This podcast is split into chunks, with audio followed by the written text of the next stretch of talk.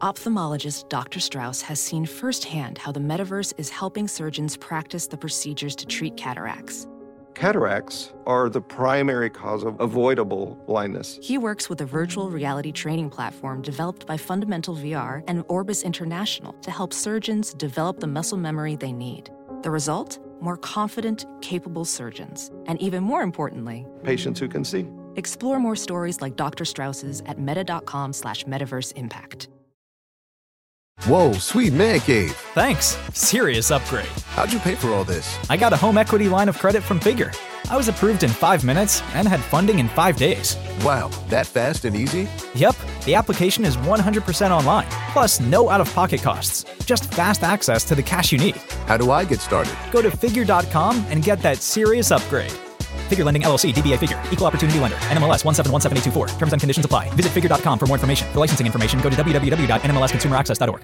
This episode brought to you by the following patrons. Mikey, there's a new one. Min, Sex Caliber Bones a lot. Madeline, Edward, Sunzi, Alyssa, Vixen, Holly, Natasha, Laura, Boeasy, Jeremy, Ali, Mr. Rage Bomb, Libby, Wes, Aaron, Kristen, Tia, Matthew, Jonathan, Isaac, and Karoon. And all the patrons want you to know you're loved, you're listened to, and you're a valuable member of this awesome horror virgin community. And if you want to hang out with us, please do so in the Facebook group where we all still believe. uh, I won't grow up. I think you mean, I won't grow up. No, sir, I won't.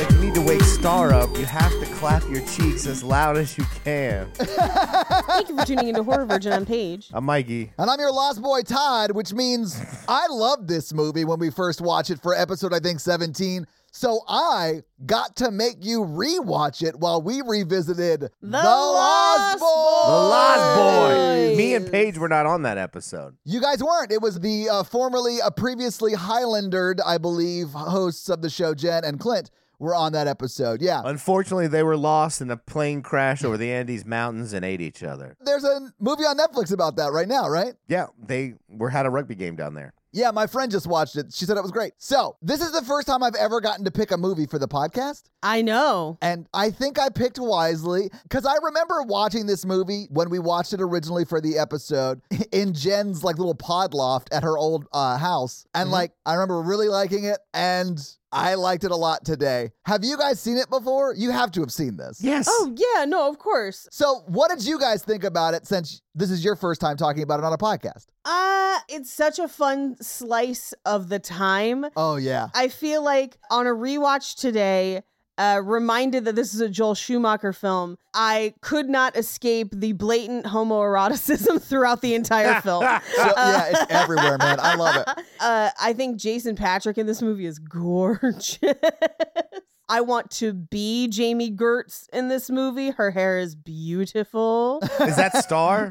that is Star, yeah. it's a fun movie. It's only like 97 minutes long, so it's like the perfect length. Yeah. It has its own vampire mythology, which is fun. And all of it takes place at the Santa Cruz Beach Boardwalk where I grew up spending summers. So it's always fun for me to be like, oh, hey, that place with like a bunch of murders, kind of like when Us took place there as well. So, ah. Oh, it's the same boardwalk. Okay. yeah. yeah, it's the same boardwalk. Uh, Cool. This shoots mostly on the boardwalk, and a lot of the stuff you see in this movie is still there. So, like, I'll talk about it a little bit in fun facts, but if you ever want to, like, go and just, like, see where Lost Boys happened, the Santa Cruz Beach Boardwalk. There you go. Is there a shirtless man playing saxophone lit only by metal trash cans on fire? Because if no, I'm not going. Probably. Okay, I'm in. Let's do this. So I have developed a head canon. Uh, oh, also, okay, so I haven't watched this movie in years, but I, I've always loved Lost Boys since I was a boy. since you were a lost boy, Yes, it was Yeah. really nice to revisit it. I do think it holds up as like a better '80s movie, and like, Yeah. yeah, it's really fun. And I've developed a headcanon where like it, you know, you know, kind of explains this. I think this takes place in the same universe as Mad Max, but like right before the fall.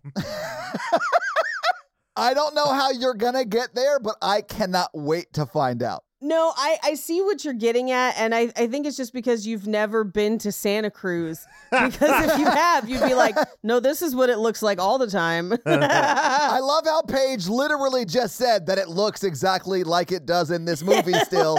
and you were looks like, like it does. that's definitely right before the fall in this Armageddon ish movie called Mad Max. it's looked that way for years. and really, the the saxophone man is what made this theory happen. It's because Ah, okay, I got you. It's a free concert with an oiled up saxophone man going hard. There's all these barrels with fire on everywhere, Yeah. and it's just hundreds of people dressed like Mad Max characters, not making sense. And I was like, oh, this like This must be what happens before they're given water. right, right. in gasoline land. Yes. Now all I'm picturing is like those big vehicles, but instead of the bass player, it's just the saxophone guy playing saxophone Yeah. on the front and fire shooting out of the front of the saxophone. Eat a dick, Kenny G. It would absolutely fit. It would that be would great. not be a weird thing. No, it'd be awesome. But instead, take this movie and just add garlic fries. And then you got it. Uh, also, the cave train. I think I brought up the cave train on. I don't remember if it was this or Romancing the Pod, but the cave train is also there. Uh, it's this is the same place. Oh, really? Yeah. One of the things I love about this movie is someone asked them, like the producers, how are you going to do like the whole vampires can fly thing? And they were like, I don't know, just like camera swoops with no establishing shot as to what's swooping. And lots of trench coats. Dude, in the, in the last fight where it's just like swooping cameras and you see Kiefer's arm punch. Yeah. And then it's like swooping camera again. I was like, this is terrible in a very specifically 80s way that I love. yeah, yeah, okay. yeah. On the flip side, I would rather see creative shots like that Oh, yeah. than really terrible looking special effects. Well, and I think okay, so like if you can't pull it off and because you don't have the money for the really cool special effects or whatever, I much prefer this because this still sort of holds up. Like Yeah. I don't really think any of the gore looks bad. You know, it's all No, no. practical it looks like, which is fine. Y- I think you fill in the the blank spots in your mind. I think that's I think Yeah. that was a creative way because it it it, can't, it would be very dumb to just show these people floating in the air all the time. Yeah. Oh, no, it, it would. And, and there are a few times where we see them like hanging upside down or man, I still really love the hanging o- under the train shot Yeah, even though you can clearly see the three layers in that shot, but it looks, it still looks great. Like it holds up the way they shot it. It's so good. I think it's a fun tale. I mean, like you know, like it's a it's a good story, but pretty simple and like I like the dynamics of the kids and you know, like I think it works. It it rushes through it. You're right with the pacing thing. It's like Oh, yeah. Michael's a good brother. Now he's a bad brother. Now he's almost a vampire. Now you gotta stop him. And then like all right, final confrontation done. They flip on that so much. It's like laughable to me. I love it. Honestly, personally, I think he's hotter as the bad brother. Oh, really, Paige? Oh, really, do you? I think that Corey Feldman's like attempt at doing a deeper voice in this movie makes me laugh Wild. the most. Cause it's like he's he's always talking like this. And it makes me laugh so much. Like he's a frog boy, right? Or whatever. Frog brother. Right. He's one of the frog bro what would you he's is he not a frog boy? Is he a, I don't know. Frog brother. But if you have one of the frog brother, what do you call him? That's a frog boy. what? I would say still a frog brother. Yeah, brother's a singular. Even if your brother's not with you, you're still a brother, brother. Now you're talking my language, Mikey. I get it. Oh God. Flip- Anyway, flip the thing. let me just turn that back to zero. So anyway, I do love, I do love the the Frog Brothers in this. I think they're perfect, and I think like the like little kid teenager subplot is like one of my favorites. And I do think I pointed this out in the last episode that we did on this, like all the way back in the day. But like, I really love how the head vampire is also his own red herring in this movie. yes. And they explain it away because he's like, oh, what? You invited me in, so I'm immune to everything. which is not the case in any other vampire mythology. That's only for this movie. I didn't think so. I was going to ask because I was like, I don't think that's the thing because then. Other other mythologies have if you're like an older vampire, you do have more powers or more immunities. Oh, if like yes. you're the old yeah. but the whole like subset of if you invite me into your house, I can then eat a meal with garlic in it. Like that to me was a, a, a clear reason to ever, if I'm a, a vampire, ask to enter someone's house because yeah. daddy love him some garlic. But I don't know. I thought it was just a funny way of getting there. I forgot that he had a whole plan of like they want to be a blended family and Yes. stuff until the, I was like, Yeah. oh wow, I forgot about this. They really did want to be like the Brady Bunch of vampires. Yeah. so I forgot that they targeted Michael. I thought it was all random, and I was like, "This is all too random." And I was like, "Oh, he no, he like picked this out for his mom and He stuff." picked him. Yeah, Yeah. But also, because this is that's the one part of the movie that like and it's only because I'm a vampire nerd that I'm like, ah, meh, meh, this mythology is a little weird. Because at the time that he gets invited in, Michael's a half vampire at that point, according to the mythology of this movie. Half vampire is kind of a nebulous state Yeah. because he hasn't fed yet. right. Yeah. But in most vampire mythology, only a human can invite you in. So if he's a half vampire, technically that shouldn't have worked either Well, technically, the mom already invited him. but you ha- once you get to the door, they have to invite you in. Yeah, I do think it's like a threshold thing, not like a you've received an invitation to this event right. kind of thing. Although I don't know, I honestly I I know Paige is a vampire nerd, so I just like yields to her knowledge on it. But like I've always thought it was a threshold thing. It is a threshold thing, and different vampire mythologies handle this in different ways. of course. Where like in True Blood, you can like I rescind your invitation, and it like sucks people out of the house, which is super cool. Oh my god, I love that. Oh man, have you guys ever wanted to do that? You're like, "Oh, I maybe I shouldn't have invited you to come back to my place." Uh, and I resent my invitation. yeah. Mm-hmm. Never invite anybody to my place. I always go to their place. no, Mikey, I was assuming that that was them doing that to you. When you're like, "Um, I'm going to go ahead and have to go." Oh, yeah. There's also a loophole in True Blood where if a vampire purchases a home, they can come and go as they please. It's the difference is if it's a human owned home. Well, yeah, I mean, if they own their own house, they would be the one inviting themselves into it. So yeah, they could live there. Right. Sure, yeah. but there's there's a point at which Alexander Skarsgård purchases the mortgage on a character's home, another character's home, and then can come and go as he pleases because he technically owns it. That is such a such a weird subplot and a very horny vampire tale. Whatever, it's it's a lot of naked Alexander Skarsgård and Joe Manganiello, and I don't feel like I need to apologize for that. Yeah, I I understand why you like it for sure. Yeah. Breaking news from Nashville Severe Weather Twitter. Hell yeah. Nash Severe WX is their handle, and they've saved my life more than once. They're saying at least three to five inches, maybe more, if depending on the weather. which is a lot, lady. That's what I told Natalie, lady. Well, and then it's supposed to only get up to 17 degrees until like Thursday or Friday. So like, I know. We have 100 hours of sub freezing temperatures as the snows arrive. Yes. I uh, I'm not dealing with that, but we we should let people know. Mikey wrote the outline this week because I Oh, was dealing shit, with I some wild forgot. wild family shit. Mikey, you wrote the outline. This is gonna be so much fun. I'm so happy. I legit forgot. Oh my god. Oh my god. Oh my god. I'm excited. Okay. Paige had to travel for personal reasons. And I said, girl, I got this. He was like, "Damn, girl. What? What about that outline, though?" so it's going to be a different vibe. That's fine. I thought this would be the perfect movie for it. I thought it would fit very well. I'm legit. Ex- I forgot. I forgot. It, hon- it's honestly not bonkers enough, you know? Yeah. I, yeah. I am going to make the tough call here. I'm going to say that Lost Boys makes more sense, less bonkers than Charlie St. Cloud. Oh, 100 percent. Yes. that's uh, accurate. It's true.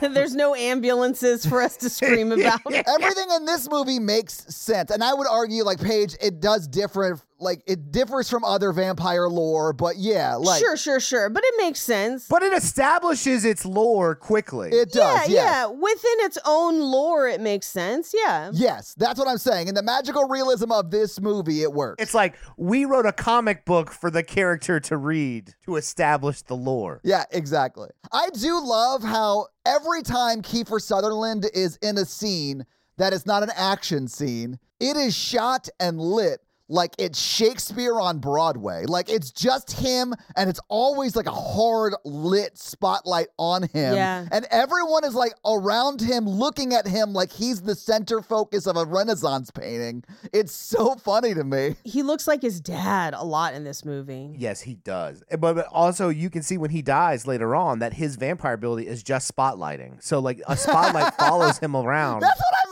mean. Even that shot when he's like, Michael is like looking over his shoulder at him and he's got the two horns coming out of his chest. Here's what bothers me the most about this film What? today. Oh, I'm. Let's get into it. All right. now that I've watched the whole film, I, I, I got their whole their plan was I want you to to turn these kids and their mom so we can have a complete vampire family or whatever. Well, I think that was Max's the the the head vampire's plan. Yes. Yeah. Right, yeah. Yeah. right, yeah. yeah. right. Yes, Max's plan, right? And then Kiefer and him were like the closest because Kiefer was like his and, and Max, the head vampire, he's he owns a store. Right. Like he is customer service focused driven, you know? Yes. And all of his employees, these lost boys, they do not even talk to Michael about the benefits much about being a vampire. They really just fuck with him. um, they tell him nothing. They're just like, drink this. yeah, they like they fuck with him for like 45 minutes and then pretty much just bully him. And really there's no customer service there of like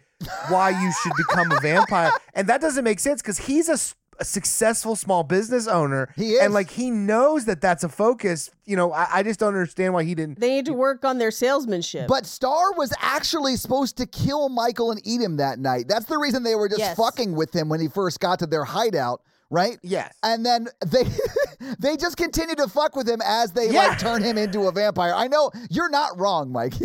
well, and that's where it kind of falls apart because if they had killed Michael, then Max's plan wouldn't have worked. So I don't know if they just told Star that she had to like bite him and knew she wouldn't do it or something like that, or what? Because they needed him alive. Oh, I don't. Okay, so I don't think Michael was targeted because he was the son of the woman Max wanted to, to date because they hadn't met yet. Oh, I think it was just okay. because he was the only one that wasn't a vampire in that crowd because all the vampires were looking at the guy on stage and Star was out there dancing to see who was looking at her because whoever was looking at her was not glamored by the dude on stage. I don't know. the whole crowd is not vampires. Well, I mean that could, that's probably true. Yeah. my theory is they picked him randomly but because he drank the blood they took that to max and then max developed that plan of like well i love this family thing let's bring them all in don't kill him make him one of you then we'll turn his brother and i'll turn the mom and then we'll have a whole family and, and a couple of properties and stuff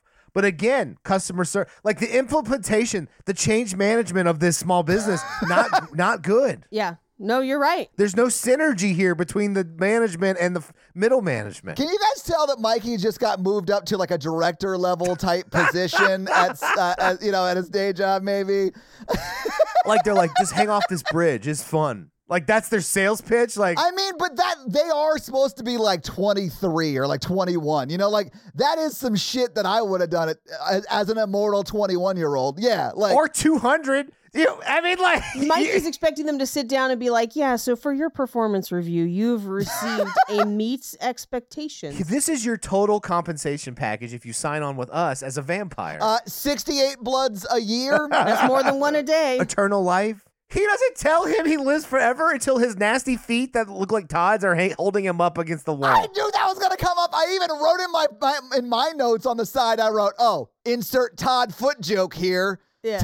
but you know what? That's what that's what the one percent get max. He lives in a nice house. He's got a guard dog. He makes all of his people live in a cave down by the beach. His guard dog's a hellhound. makes all of his people live in a cave. That is like you are not, you know, that's too much stratification. Mikey, I already love this movie. How dare you make me love it more by Mm-hmm. tying in how capitalism fucks the cave dwellers? I agree. Yep. Yep. None of that's in my outline, but this is just something I've thought of off the top of my head. well, please keep that coming. I love the end of this movie. No notes in the last line of the scene, but how much of a mindfuck would it have been if, because they established the second drawer in the fridge or the second like shelf in Right, the fridge is right, the right. granddad's, and they, he even has like a cover for it, so you can't see what's there until he holds it up. Oh, if it was blood. if it was those bottles of blood and he started drinking one, I would have lost my mind. Like that would have been cool as shit. that would have been cool. Yeah, but I love the last line of this movie. The you know what I don't love about Santa Clara or whatever, wherever they are, all the fucking vampires or whatever. I was like, hell yeah, granddad. I I love Chekhov's giant steak. That that's a big fun thing for me that he sets it like halfway through the movie. I also really like how like when Max does get impaled and thrown into the fireplace, like it blows up like uh, the fucking uh, nuke scene from Oppenheimer. Like it's crazy. Yeah. In that house and it's still standing at the end of it. Like They don't make rickety cabins like they used to, I guess. It's all the formaldehyde. It just preserved it. Oh, man. But maybe, uh, Mikey, do you want to just take us through this outline you wrote scene by scene? Yeah, yeah, yeah. You guys ready to get into this? I legit was there Yeah. for the discussion for this and forgot, and I'm so excited. That's the pro of ADHD. I did fun facts though, so we do have fun facts at least. Thank you, Paige. That's perfect. You're welcome. All right. We open up on a carousel. And these like punk ass kids are walking around and not Oh doing- my God. they're not strapped in. It's a liability issue. These kids can be ki- killed on the carousel. Do you mean the kids on the horses? no, I'm talking about the Lost Boys, man. They're walking around there. You're not. You, you got to pick a horse and stay on it. Yeah, you're right. They're walking through the horses. Yeah. Fun fact about that carousel. It is an old timey carousel where you can still grab brass rings Hell yeah. and toss them Really? into yes. So you can kind of move around the carousel a little bit.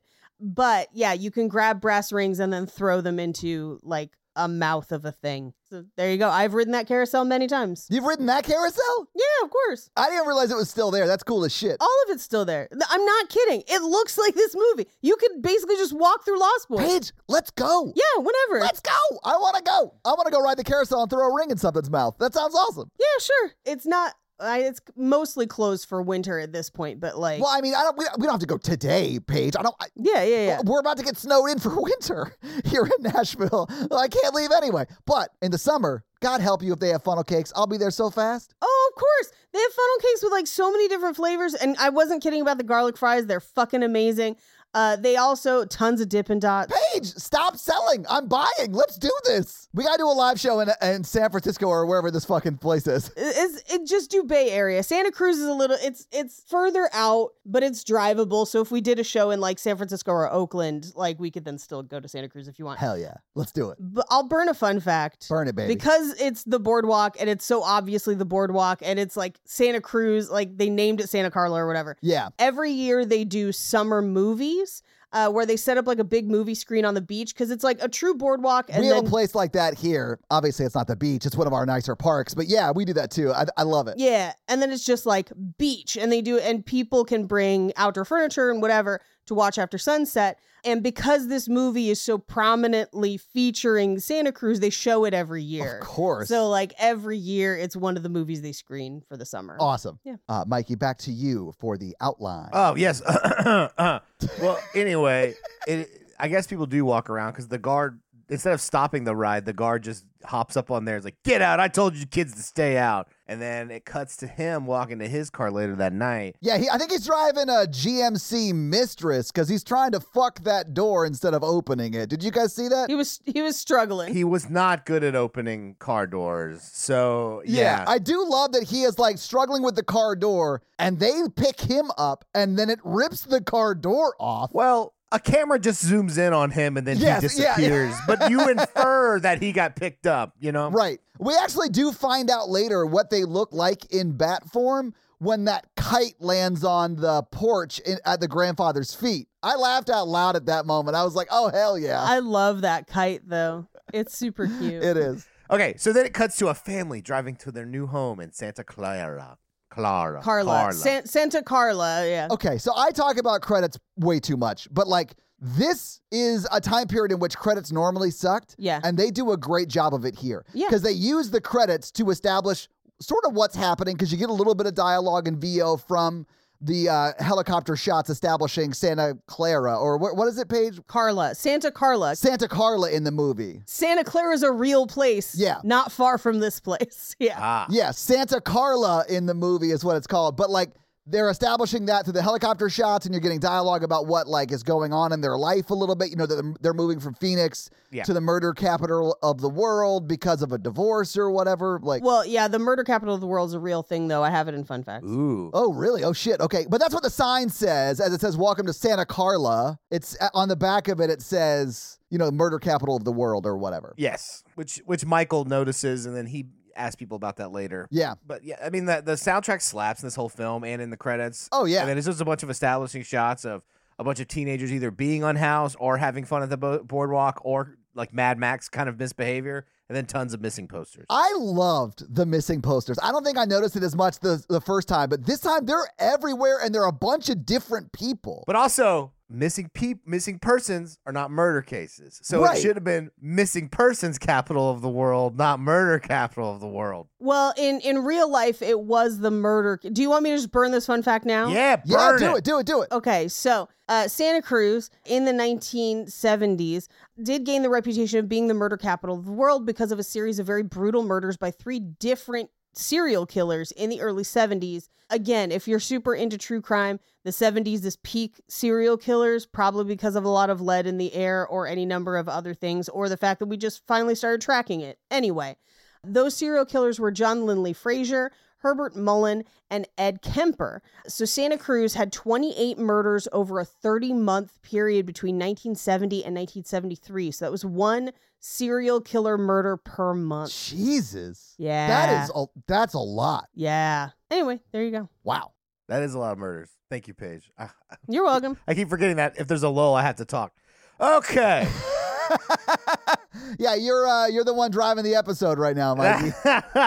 well, Normally, Mikey is just like sitting back, waiting to throw in like yeah. bombs of jokes that are just Bullshit. nailing it. Yeah, he's just like sitting back, landing threes while Paige drives the bus. now Paige gets to sit The back. Scotty Pippen of this podcast, you know, I'm not the MJ, but I, you know, I, you know, I'm up there. yeah, you're crushing it. So the family arrives at their eccentric grandfather's house. Also, as my outline goes, I learned the names, but it's about halfway through the movie by the time I learned the names of the characters. So just for forewarning.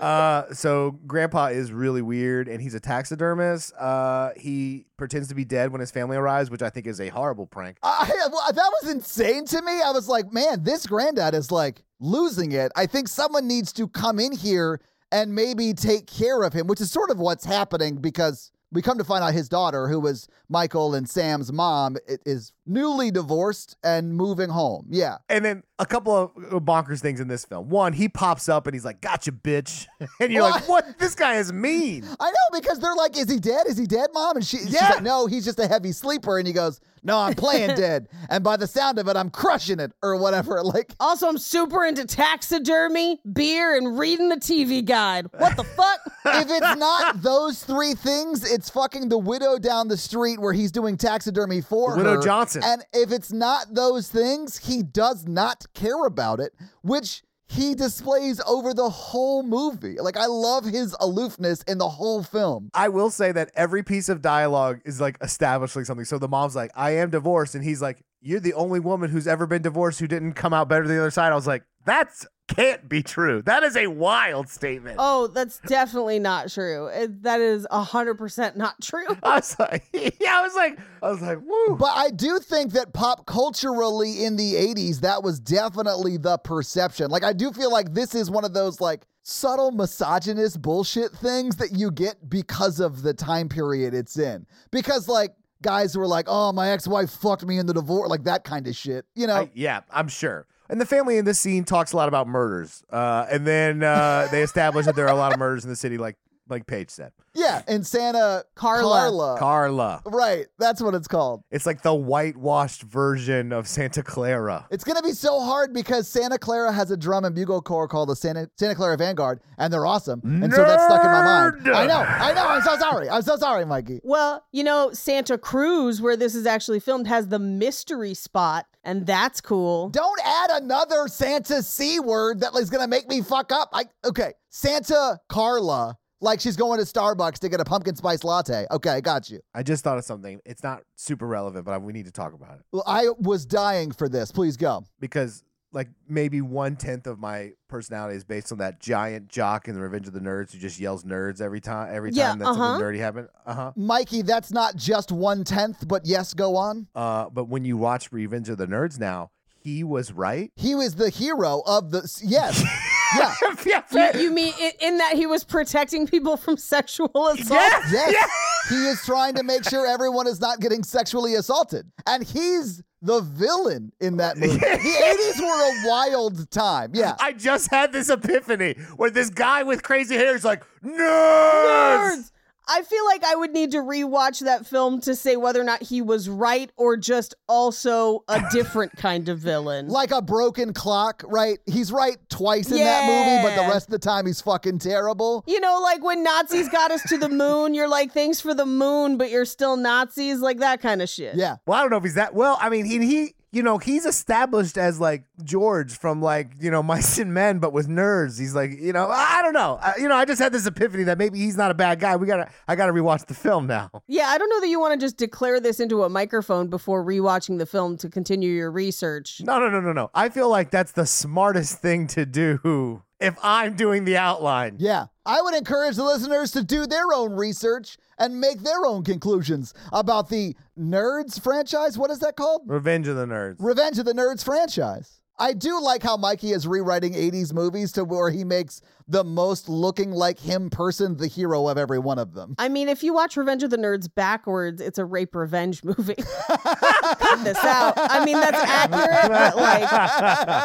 But now I know why Mikey loves They Live so much. oh, there Because he you- puts out some really rowdy Roddy Piper If vibes. you mix him and McCready up, that's pretty much like my like ideal protagonist. Paige's cat? Yeah, if he had more fur, Yeah. No, I know you mean McCready from the thing. Yeah. Okay. Um.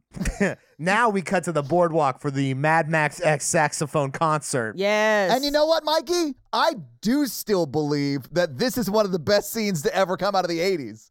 I love it because it is just like a guy playing sax on a stage lit only by metal trash cans on fire. Yeah. It's certainly a And vibe. he's greased up, man. It's got to be hard to hold that saxophone with that much grease. He has also like played at the boardwalk a few times to like commemorate the movie. Like this dude is here for this movie as like fan service later in life, which is great. Still shirtless, still greased up. Yeah. Yeah. And, uh, he's going hard, and it it looks like a Mad Max. Like Kenny G became, I think you know, like like if Kenny G was the faction leader of a Mad Max like faction. Oh, yeah, it does. 100%. Welcome to Sax Town.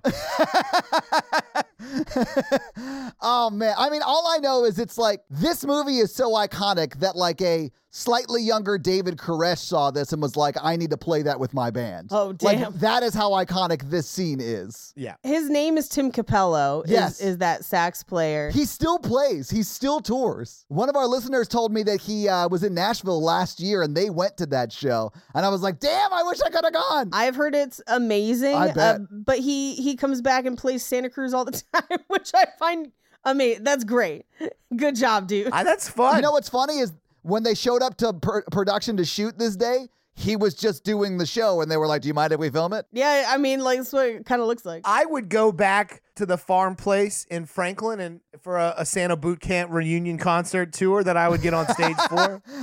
and you're like, check the IMDb. I'm in this movie. I don't know. He might be in the IMDb for this movie at this point. Who knows? Oh God, we people have got we've this has got to stop. You guys are ruining Mikey's legacy and IMDb's factual section, please. yeah, I, I'm trying to get into more movies for real. Yeah, Yeah, yeah, yeah. We're trying to get into actual movies. it's just background characters, just background act. Okay. Um. Anyway, Michael, who also is kind of serial killer esque because he just spots a girl he wants and ends up following. Follows Her. her. I mean, who Yeah. has not seen a girl from across the room and been like, she's cute, I'd like to know more? Like, I don't feel like he is like stalking her like he's gonna kill her, but it is shot sort of like he's the hunter and she's the prey. and the murder capital of the world. I know, So I like know, she you're would have a right. reason to be concerned. well, but she's flirty fishing him, Paige. I know. He should be concerned. Well, it's a trick, right? no, it's a trap. But like, uh, so I guess uh, there's a little dichotomy here because the grandpa's house is on like a farm in the mountains or whatever, a horse farm. They have horses. and every like city scene is in a version of the city from RoboCop. The lawless, just there's no cops on the street.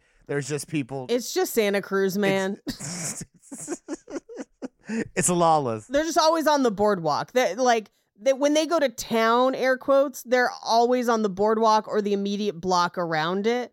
Because like that video that comic book store used to be there. It's now moved. The video store used to be there. They walk past the coolest thing on the far end of the boardwalk, which is a mini an indoor mini golf place that's the inside of a pirate ship. Hell yeah. So like you play through like the galley and then like a grotto and yeah, yeah, yeah. I don't know if that's still there, but they they go past that. So like whenever they're like in town, air quotes, they're just on the boardwalk. So yeah, there's not really cops. There's just security guards. on the boardwalk. Out of the sun, Mikey's doing music jokes. Yeah. Mikey, I do want to point out, you just said it looks like the way Robocop sees big cities in the 80s. That's way all big cities in the 80s are shot. It's just hell fucking urban hellscapes. Yes, yes. RoboCop was in theaters when this movie came out. So like this is like quintessentially 80s. the 80s and 90s had so many movies that were good. I just we just really you could go to the theater and like eight movies that you would watch later on in life would be in them at the same time. Right. Movies today, like the top one, like the top one or two percent are pretty good, but they're also expensive. I don't know. Things are just not as good as when they were when I was not born. I don't know. Like I know, I know. I do actually I, I think not to get into like a discussion about this really quick, but like I do think this happens in cycles because westerns were a big thing and then we got like grimy like noir stuff in the 70s because it was like a backlash to the westerns people were sick of westerns and i think we're on the backside of the same thing but with superhero movies so i think we're about to fall out of that into something that's more original Well, I mean, and then the 80s and 90s was just like cocaine fueled madness, which is like my best era of film, you know. I know. I do think, and I'm gonna put this on a T-shirt, but we need to get more cocaine in Hollywood. Like I, I just feel like we need more movies that are not as serious. We can't right now because of fentanyl. Like Oh, true. Yeah, you're right. that's why everyone should carry Narcan. But like, yeah, it's, yeah, and test your drugs. yes. I never watched that show on Netflix. Welcome back to Test Your, Drugs. Is it cocaine? Yeah. I was making a narco slash Narcan joke, which is like a stretch Oh. for everyone involved, but like Yeah. I went for it. I like that we ended up at is it cocaine? Get your test strips if you're going out there. Yeah. Harm reduction is a model. You should go for it. Yeah, everyone should go for. it. Okay, so at the same time that all this is going on, mom is like walking around the boardwalk. She sees a little boy outside a TV shop and sees the missing poster of the guard. Wait, I have to point out the first thing she sees is a help wanted sign at a store. And then she sees a prop that she can use to make herself look like a hero to her new potential boyfriend slash boss. And she uses that child as a prop. And I thought that that was hilarious. Work smarter, not harder. Had they not shown us that she sees the help wanted sign, I would never have thought that, right? Well, I think she was going to go in there either way, but she did find a kid, and then the mother comes. I do. I think so too. I think so too. And I don't really think that. I'm t- clearly just joking. I just wish they had shown us that later or not at all. Yeah, and it's a TV store slash VHS store, and then it's owned by Richie Rich's dad. Also, the dad from Gilmore Girls. yes, He he, just passed away recently. He's so great. wasn't in the the new one. yeah. Um, and then uh, Richie Rich's dad, whose name is Max, and then I learned his name, gives mom a job. Yes. Because she's hot and cares about children. She should be my vampire mother. but this is the '80s where like people would just hire hot people and try to sleep with them because like back then people had no protections or whatever. I mean, Yep. I actually think at this point it was illegal to sexually harass, but like there was a point where that was a big deal in the workplace where like sex, they had to pass laws to make it stop or to help it stop because it still happens. But Power dynamics was not discussed a lot. You know what I'm saying? Because she liked it, it probably wouldn't have been like against company policy or whatever. I mean, he's a small business owner. If she if she's fine with it, no one's going to report it. So like it is sort of quote fine, but like only because she consents. I don't know. It's a gray area because she is his employee. This outline's turning weird. Yeah, I don't like it. Cut back to the concert. Michael, the older brother, stalking that girl. Because he's like, oh, I still believe. I love that song. It's a long establishing shot of him It just is. like following her. well, it's because he's stalking his prey or whatever, not realizing that he's actually the prey. like the Raptors. Clever girl. I don't think it's prey. I think it's like I just need to get in front of this girl because I'm a good looking dude. I think she'll be into me. I just need to like establish a conversation. He is a good looking dude in Yeah, this yeah, movie. yeah. Especially once he gets the earring. Oh. no, I yes. mean I understand what you're saying. I'm just saying like the way they establish it is that like the way you would see a hunter stalking their prey, like he is following her, Yeah. not realizing that he's actually the prey in that situation because she's supposed to kill him that night. This is all kind of intercut, but like he he follows her, is about to talk to her, and then the Lost Boys, Kiefer Sutherland, is like, "Get your hands off my woman!" And they get on a motorcycle and drive off. yeah. Rufio, Rufio, Rufio. Oh! It is Kiefer Sutherland looking his most Rufio. Yeah, eh, which I love. But I think that she was supposed to go somewhere with him alone. That's why when they start talking, it's really quick and he goes, Do you want to grab food? And she says, Yes, because he's her food. And she's about to get on the back of his motorcycle where she would be grabbing onto him. Like, I want to point out how, like, Hot that would have been. on the nose the dialogue is. yeah, 'cause I wish that would have happened in the movie. I would have watched it. I loved it. Yeah. But anyway, that's when Keith or Su- Keith or Sutherland comes up and is like, "Get your damn hands off her" or whatever in the scene. I mean, he really doesn't say that. He's just like, "Star, we're leaving. Let's go." And then he's like, "Hey, Michael." He doesn't know his name, but hey, do you know where this point is? And he should have been like, "No, I moved here 3 hours ago. Can I just follow you?" Uh, But he's like, "Yeah, of course I know because whatever." And then they just go to that point where like Keither Kiefer like tries to like make him drive off the cliff, I guess. That's different. That that's the next scene. I know that's where they transition out of That's this. the next night. Yeah. yeah. I just had a thought because, like, there's a lot of vampires for a place that's famous for its garlic fries. Well, I mean, if you're invited in, you're allowed to eat it, Paige. So maybe that's the only place vampires can get garlic. I mean, there's no place to be invited into. It's all like outside, but I don't think garlic works on these kind of vampires at all because it doesn't work on the guy upstairs either later It's on. it's the holy water that works. You're right, Mikey. Yeah. The garlic in there is just like a you know nice little added to the stew. I th- also thought about this in extreme detail. But yeah, I mean, i i- it's cutting back and forth. The, the younger brother, he goes in the comic book shop where he meets the Frog brothers who are like, there's vampires, read this comic book. And he's like, oh.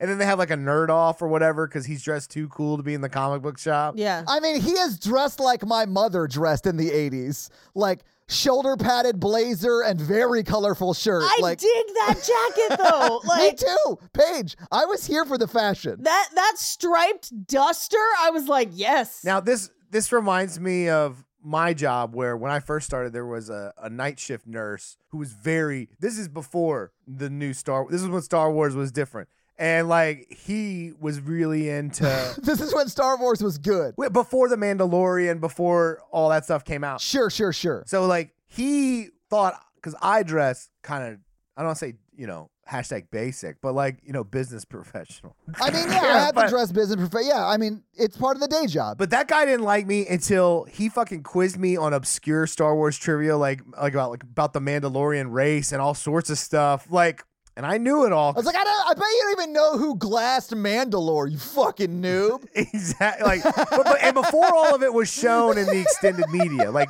in just in the books, kind of bullshit. Oh, I and so love like it, I yeah. had to like pass this test, and then he was cool with me. But like I, you know, I bet you don't even know how Chewbacca died, you fucking idiot. Chewbacca is still alive. Yeah, I was gonna say, I was like, what the fuck are you talking about? In the books, he's dead. Oh, in the books, a moon crashes into Chewbacca and kills him. Wait, what? Yeah, it's nuts. On another moon? Wait, huh? What? That's no moon. And the Thrawn, yeah, okay. So like, I there is a case to be made that the Mikey, we don't need to get into it all. okay, all right, all right. We've already been talking for 45 minutes and we're like four scenes into this movie. Sorry, sorry, sorry, sorry. No, I know, like, we don't have to get deep into the books of Star Wars that I only know very little about. I'm gonna have to start keeping us in line. You have to get to the grocery store so that you don't get snowed in without chili dogs. Oh, that is a must when you're like nesting down. I know, I know. It's my snow tradition to make chili cheese dogs, and then like Hell yeah. play with Macy outside in the snow, and then like if it's gonna be six inches or whatever, I'm gonna make a snowman this year. I think in my front yard. You're gonna need some lube.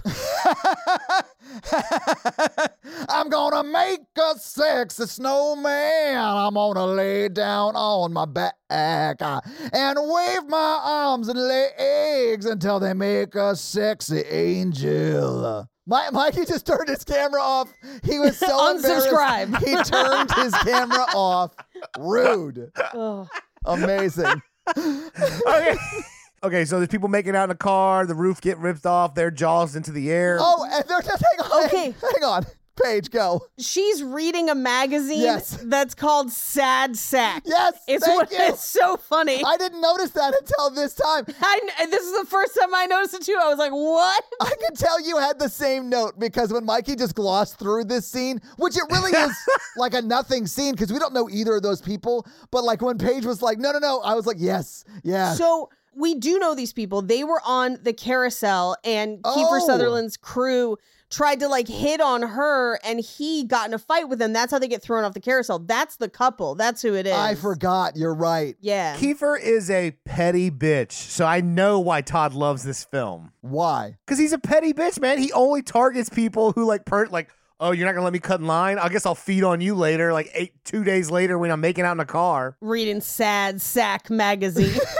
what do we think Sad Sack magazine is? Give me the top three listicles that would be found in a sad sack magazine. Testicles dangling. Too far? seven seven signs you have s- seasonal depression disorder. That's what I was thinking, right? Are you sad? Do you have seasonal affective disorder? Here are the top five signs. Shirt stains. Can you still go outside? Like, yeah. Top three reasons it's cheaper to live at your mother's basement. New miracle medicine Prozac. Does it help? Yeah, does it? I don't know. Actually, at this point, it was probably lithium. How many cats is too many cats? Six. Uh, more than two per person. Wait, do you have six cats now? No, I have five. You said how many cats is too many cats? Yeah. Oh, you're you're safe. Okay, so you're safe. I love, I would never get rid of one of mine. I miss mine. I've I have two, and they're very good boys. Yeah, they're great. Anyway, Mikey, you're driving the outline, so like you're the one that has to refocus back into the episode. Focus up, bitches. Focus up. guys are you guys are off the chain. Okay. I also want to point out that it just hit me that um Paige's testicle joke was the sack part of the sad sack. yeah, exactly. Ah, Thank yeah, you. That that makes yeah. sense. shit was way funnier than I gave you credit for in my laugh in the moment page. It's all good. It's all And I good. needed to, I needed to apologize. So, so it, it it cuts back to Michael, and then who you know that's a really common name in the '80s, one of the best names to come out of the '80s. Um, Great name, beautiful name, one of the best names.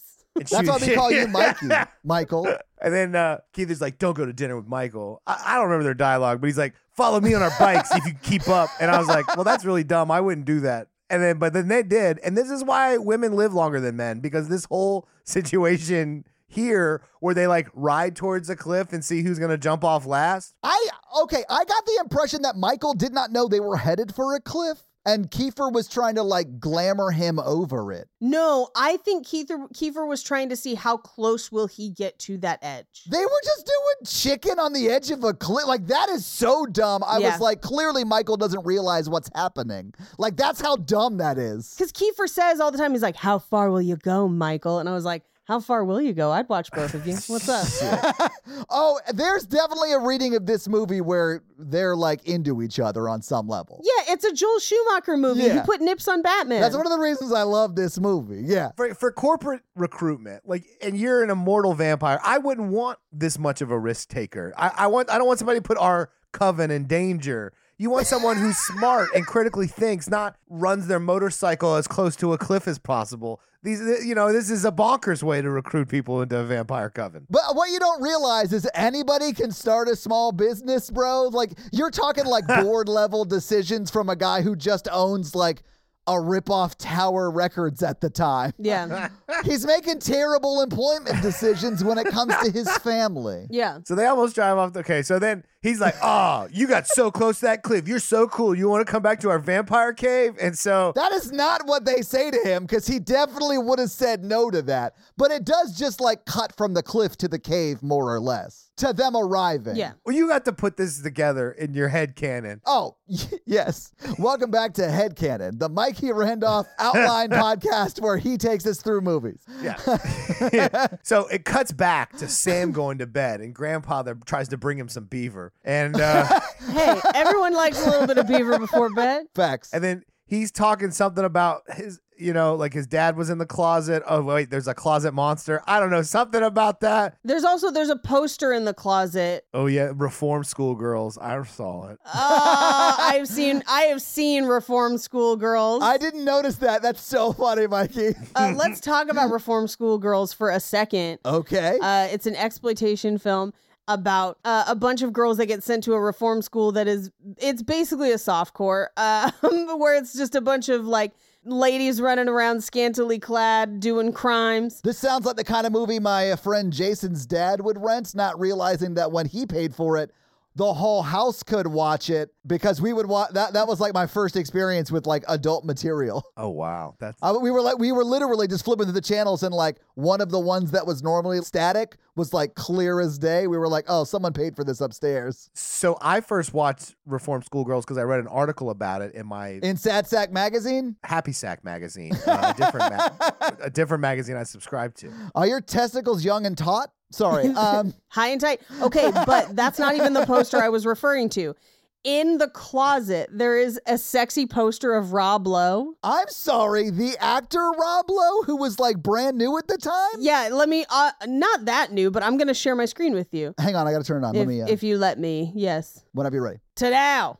Oh my God, that is a very sexy photo of Rob Lowe. yep Uh, Which that has to have been a real poster at the time, right? Like it has to have been. yes yeah yeah it was Wild. Well, he'll have a sex tape come out around this time as well. Yeah, yeah, yeah, yeah. but that that's just one of those things where like hindsight is 2020. Sure. Where we're like, "Oh, there this movie is depicted through the homoerotic male gaze." Oh yes, it is. Yeah. And I think at the time maybe people didn't understand that as much and now we're like very much. But that's just one of those little pieces where you're like, "Yeah, oh, definitely." Yeah. Rob Lowe's first big movie was The Outsiders, and that came out in 83, which I haven't seen. But yeah, he definitely was a sex symbol way before this movie came out then. I'm just glad I didn't grow up in the 80s because like all dudes wore crop tops and like like really cut off jeans and like I don't have the body for that. Like, you know, like Hunted to extinction, man. Hunted to extinction. Have you seen that meme where people were like, bring back the dudes in crop tops? And then everyone's like, they were hunted to extinction in summer camp. Facts, though. Facts. I'll get my abs back and just walk around in a, a, sh- uh like a, A little crop. yeah. cut back to the vampire cave where these vampires can eat real food apparently. And so they go get takeout every night and bring it back to their fucking cave, which, you know, does not sound like an appealing afterlife for me. Expensive. You should buy groceries. Uh, I'm 100% sure he just killed a, del- a delivery driver and like stole the food, right? oh, so he didn't have to tip. or pay for it, Paige. I I don't know. That was really good packaged takeout. Like that box was really efficiently packaged. Like you know, like I, I think they ordered that. Yeah, Mikey, you have to wait until they put the food down in their car with the door still open and then attack. and take and take a picture of it. Yeah. so one, they make some like off the cup, like kind of racist jokes about Chinese food. I think. Uh, oh no, I think he's just glamoring him into thinking he's eating maggots and then e- offering to eat worms. No, no. He just said, "Eat this rice. A billion Chinese people can't be wrong." Oh, oh, I for- I honestly forgot about that. I thought you meant just that he turns it into maggots. no, no. Then he goes into his Jedi mind tricks. Yeah. Where he's like, the rice is maggots, and the peeled grapes are eyeballs, and then the noodles are worms. But also, okay, they're not wrong. Fried rice is delicious. It is. I love fried rice. Well, that that was white rice. I also like white rice. You know what? Me too. I have not met a rice I didn't fuck with. I love rice. yeah, they aren't wrong. I mean, I love Chinese food. I am not attacking Chinese food. I'm just saying it was a weird thing to say. Three podcast hosts can't be wrong. right? Oh. Chinese food good. You heard it here. Okay, so then they bring over a bedazzled bottle uh, for him to drink blood out of. I love that they brought blood to him in a bottle that looks like it came from Claire's. I was like, hell yes, that bottle looks like it's gonna charge you three dollars to pierce your ear. they definitely did. 10 for 10, 10 for 10 bins. That's for all my Claire's girlies out there. And they're like, drink this, become one of us. And then I was like, this gang sucks. Like, I ain't joining this like cave gang or whatever. Like, none of this looks glamorous. I'm not here for a sangria club. right. I don't want to hang out in a cave or live in a cave. Me either. which is where Star they established Star lives. She's got a bed there, And I'm like, okay, well, It's it's like a nice bed for the level of everything else in that cave. Like the nicest thing they have is that bed and that Jim Morrison poster on the wall. It's a like pristine Jim Morrison poster. Those are the nice things they have. so they established that this cave is a hotel that collapsed down into the earth during the 1906 earthquake. Because it was on a fault line, yes. That that there are fault lines around. Sure. The 1906 earthquake was a big one. You would have felt it that far out. However, that far out was probably not enough to collapse a hotel, but I'm going to let it go for the sake of uh, the magical realism of the movie and it looks like a cool pirate lair. Every wall looks like if Johnny Depp was a wall. And he was like, put my booty on it. Yeah. Like that kind of shit. no, I call it the I call it the Goonies aesthetic, It is. It's Yes. got Goonies vibes down there. You're right. which makes me think that Johnny Depp is the Goonies the movie in human form. Whoa. I don't like that because I like Goonies. But also, you're right. Like that is exactly right. Like if you took the style of everyone in the Goonies and mashed it into one person, it would be Johnny Depp currently. if you got up every day and dressed like you were a pirate going to a business meeting, that's Johnny Depp. And it is also Goonies aesthetic. He's like the Fratellis and One Eyed Willie mixed together with the kids. Yes. Yeah. This whole scene makes me laugh because it is just like Kiefer Sutherland and everyone around him. And it- it's primarily lit with like candles and one huge fucking spotlight. Yeah. Like that is brighter than the sun would have been if it was like shining through a top in the hole of the cave. Like it's so bright on him that like he has bad like shadows under his eyes. Yeah. It's aggressively quote stage lit in a way that makes me feel like whoever was shooting the scene was like what if it we shot it like it was on Broadway? And I was like, Love it. Love this shit. No notes. I know. I love it. Every time Keith Sutherland's in a scene where he's not doing action, he is shot like he's fucking Henry VIII in every Shakespeare thing he's in. Like it's nuts. You keep saying Keither and it's making me say Keither. It is Kiefer. is it Kiefer? Kiefer. it's Kiefer. Kiefer. Kiefer. Kiefer with an F. Kiefer. Kiefer. Okay, so they're like, now that you're drunk, ride your bikes with us. And so they go to a creepy train bridge, they get off, it was the 80s, man. Yeah. And they like jump down to hang on the bottom. And then uh, as a train comes over, they try to hang on. Bill Theodore Esquire, he jumps off first. That is true. He does. Yeah, he Aw. lets go. Yeah. He's also the first to die later. R.I.P. Bill. Or does he just give it all up and start Wild Stallions? Who knows? Yeah. They all let go. Michael hangs up and they're like goading him to jump off to his like if your friends would jump off a bridge and they're not even friends, would you do it? Like and he he ends up falling off the bridge and then falls into his bed in a nice little piece of movie magic. It does show that he like is trying to hold on, like he is not trying to like let go or anything. And the train rattles him loose, kind of. Yes. Yeah, yeah, yeah. So like he does try and like go back the other way. I think symbolically speaking that's important because he is not ex- fully accepting the call to become a vampire if that's what they're setting up in the scene. in my notes here, I do establish that Michael cannot do one pull up, which is weird for that body, you know, because he looks really in shape. Oh, he looks amazing in this movie. Yeah. Oh, and I do think he definitely can do many pull ups. It was just the fact that he was holding on for so long while the train went over, so his arms got fatigued, and then he couldn't pull himself up after he was fatigued. But Just vanity muscles. I do think that the, the vampires left at this moment to go feed, and he did not join them. No, they they, ca- they had to catch him because he falls. I know, but he they went to go feed after this, and he went home, is the way it reads, because he wakes up back in his bed, Yeah. and he's still a half vampire, you know? Oh yeah, yeah, yeah, yeah, yeah. Uh, so then cuts to the next day. Mom calls. She's like, "Hey, my boss is trying to fuck me. I need you guys to babysit each other." I love that the call was like, hey, my boss is trying to fuck me. Come help me get out of here. It was, hey, my boss is trying to fuck me, so I'll be home late. Oh, right. and then it calls like a flashback. It's like, "Michael, can you babysit?" And that that phrase is very triggering for me. I feel that. is that because of um, anything specifically that happened in your life, Mikey? Or, I babysat a lot growing up because I was the oldest. right, any particular reason you were having to babysit a bunch? Or, Nope. all right, we're, Mikey's number is going to stay on one today, apparently. My parents divorced and vampires tried to eat us. Back to zero, baby! Okay. Uh, so grandpa leaves to go uh, deliver a widow's stuffed dog to her. I think that's what it was. I think that's what it was, but the intended it's just it's made clear that the granddad was actually going there to stuff the widow Johnson. Yes. Not bring her her stuffed dog. But listen, one act of kindness can sometimes yield another, and that's why he's going over there. There you go. They're both widows. Like I was here for it. Like good for you, granddad. Good for them. Yeah. I mean, whatever. Uh, and then it establishes that Michael is really mean as a half vampire by like wearing black and wearing sunglasses.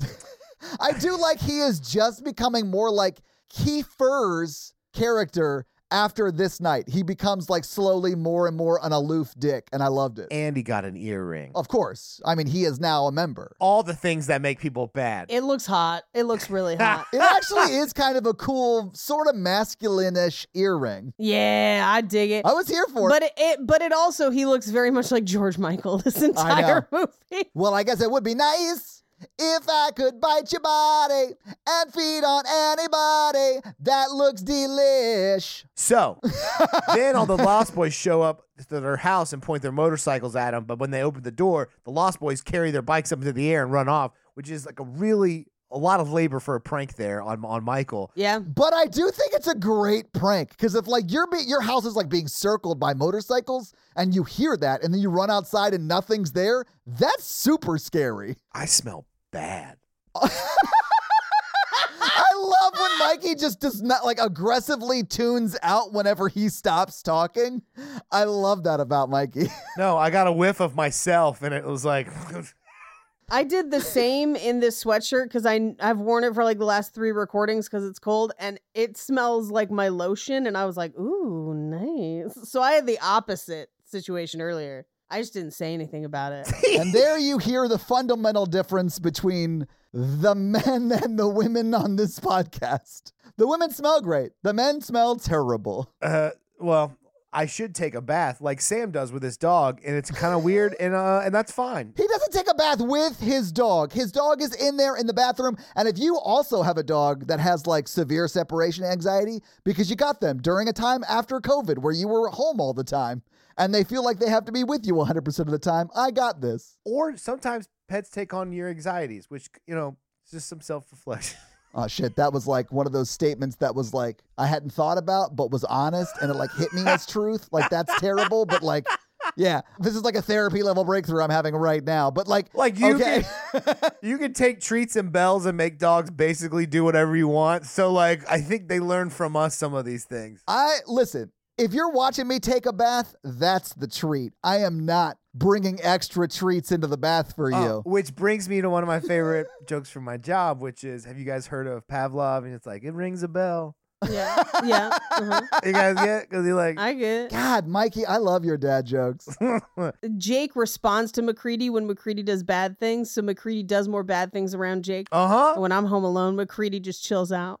They do. They act different around certain people. yeah. Well, Ma- Macy's better for me than anyone else on the planet, which is like a huge problem for everyone else and me. Yeah. Uh, Stupid pets. Macy's the only dog I've seen move all four limbs independently of the themselves. it was insane. She's like a marionette. It, it always looks like she's slipping on ice, but is very effectively moving somewhere.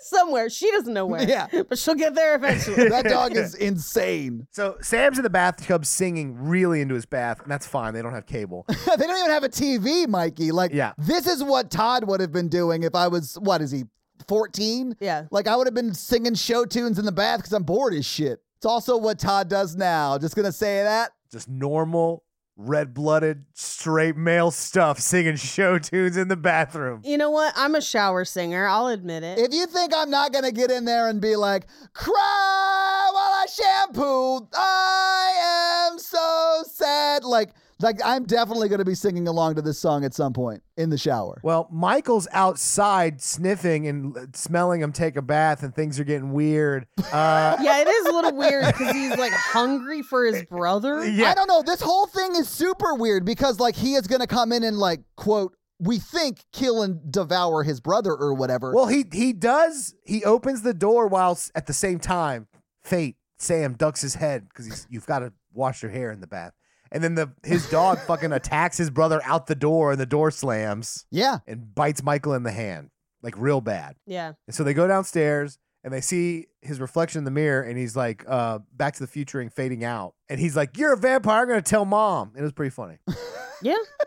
The dog's name I want to point out is Nanook or Nanook or something like that. Nanook. Yeah, yeah, yeah. Is a super cute. Looks like a husky-ish dog, right? Super cute. I, we didn't really get like a hellhound versus normal dog like showdown between Nanook and Max's dog, but they were both super cute. That would have been fun. Yeah. So then they call the comic book the the Frog Boys, the Yeah. Frog Brothers. The Frog Brothers. I like the Frog Boys. So like the uh, seals, like the Navy SEALs used to be called the Frogmen, and I think that's where they got the name for the Frog Brothers because they are essentially, I think, the only two like 15 year old entrepreneurial slash like Ghostbusters. Like they seem to like run this comic book shop on the boardwalk and are also vampire slayers in their like like as a part time job. I think my favorite is their parents in the background of every scene in the comic book stop, just like stoned out of their mind, not even moving. Is that their parents? That's their parents. I Yes. didn't realize that. I thought they were just like vagrants. I had no idea they even had parents. Yeah. I thought they were two unhoused boys that lived at the shop they started on the boardwalk for comic books. No, no, those are their parents. And you know, because Corey Haim at one point just says, like, look, you guys just run a comic book shop for your parents. And then it, like, the camera swings over to them and swings back. Yeah. Oh my God. Yeah, you're right. Uh, but it, they tell him to kill his brother and stake him in the heart, and he's like, "That's not a good." And then they're like, uh, well, if you can't handle it, we'll come and do it, but like for a fee. I do love that these brothers not only run their parents' c- comic book shop, but they also print their own comic that is more or less an instruction manual on the vampires in the area and how to kill them, I guess. yes. And when they show up at the end, one of them is wearing a shirt with their like vampire slayer logo on it. Yes. And I'm they like, both have it. they, oh, yeah, I, I- I think you can't see Corey's because of what he's wearing, but like they have like Vampire Slayer, like Ghostbuster level branding. It's just not like shown in this movie and featured like the Ghostbusters logo is, but like I want that logo. Like I want to put that on shit. Like that's cool. it's very fun. awesome. Back to you, Mikey Do. Okay, so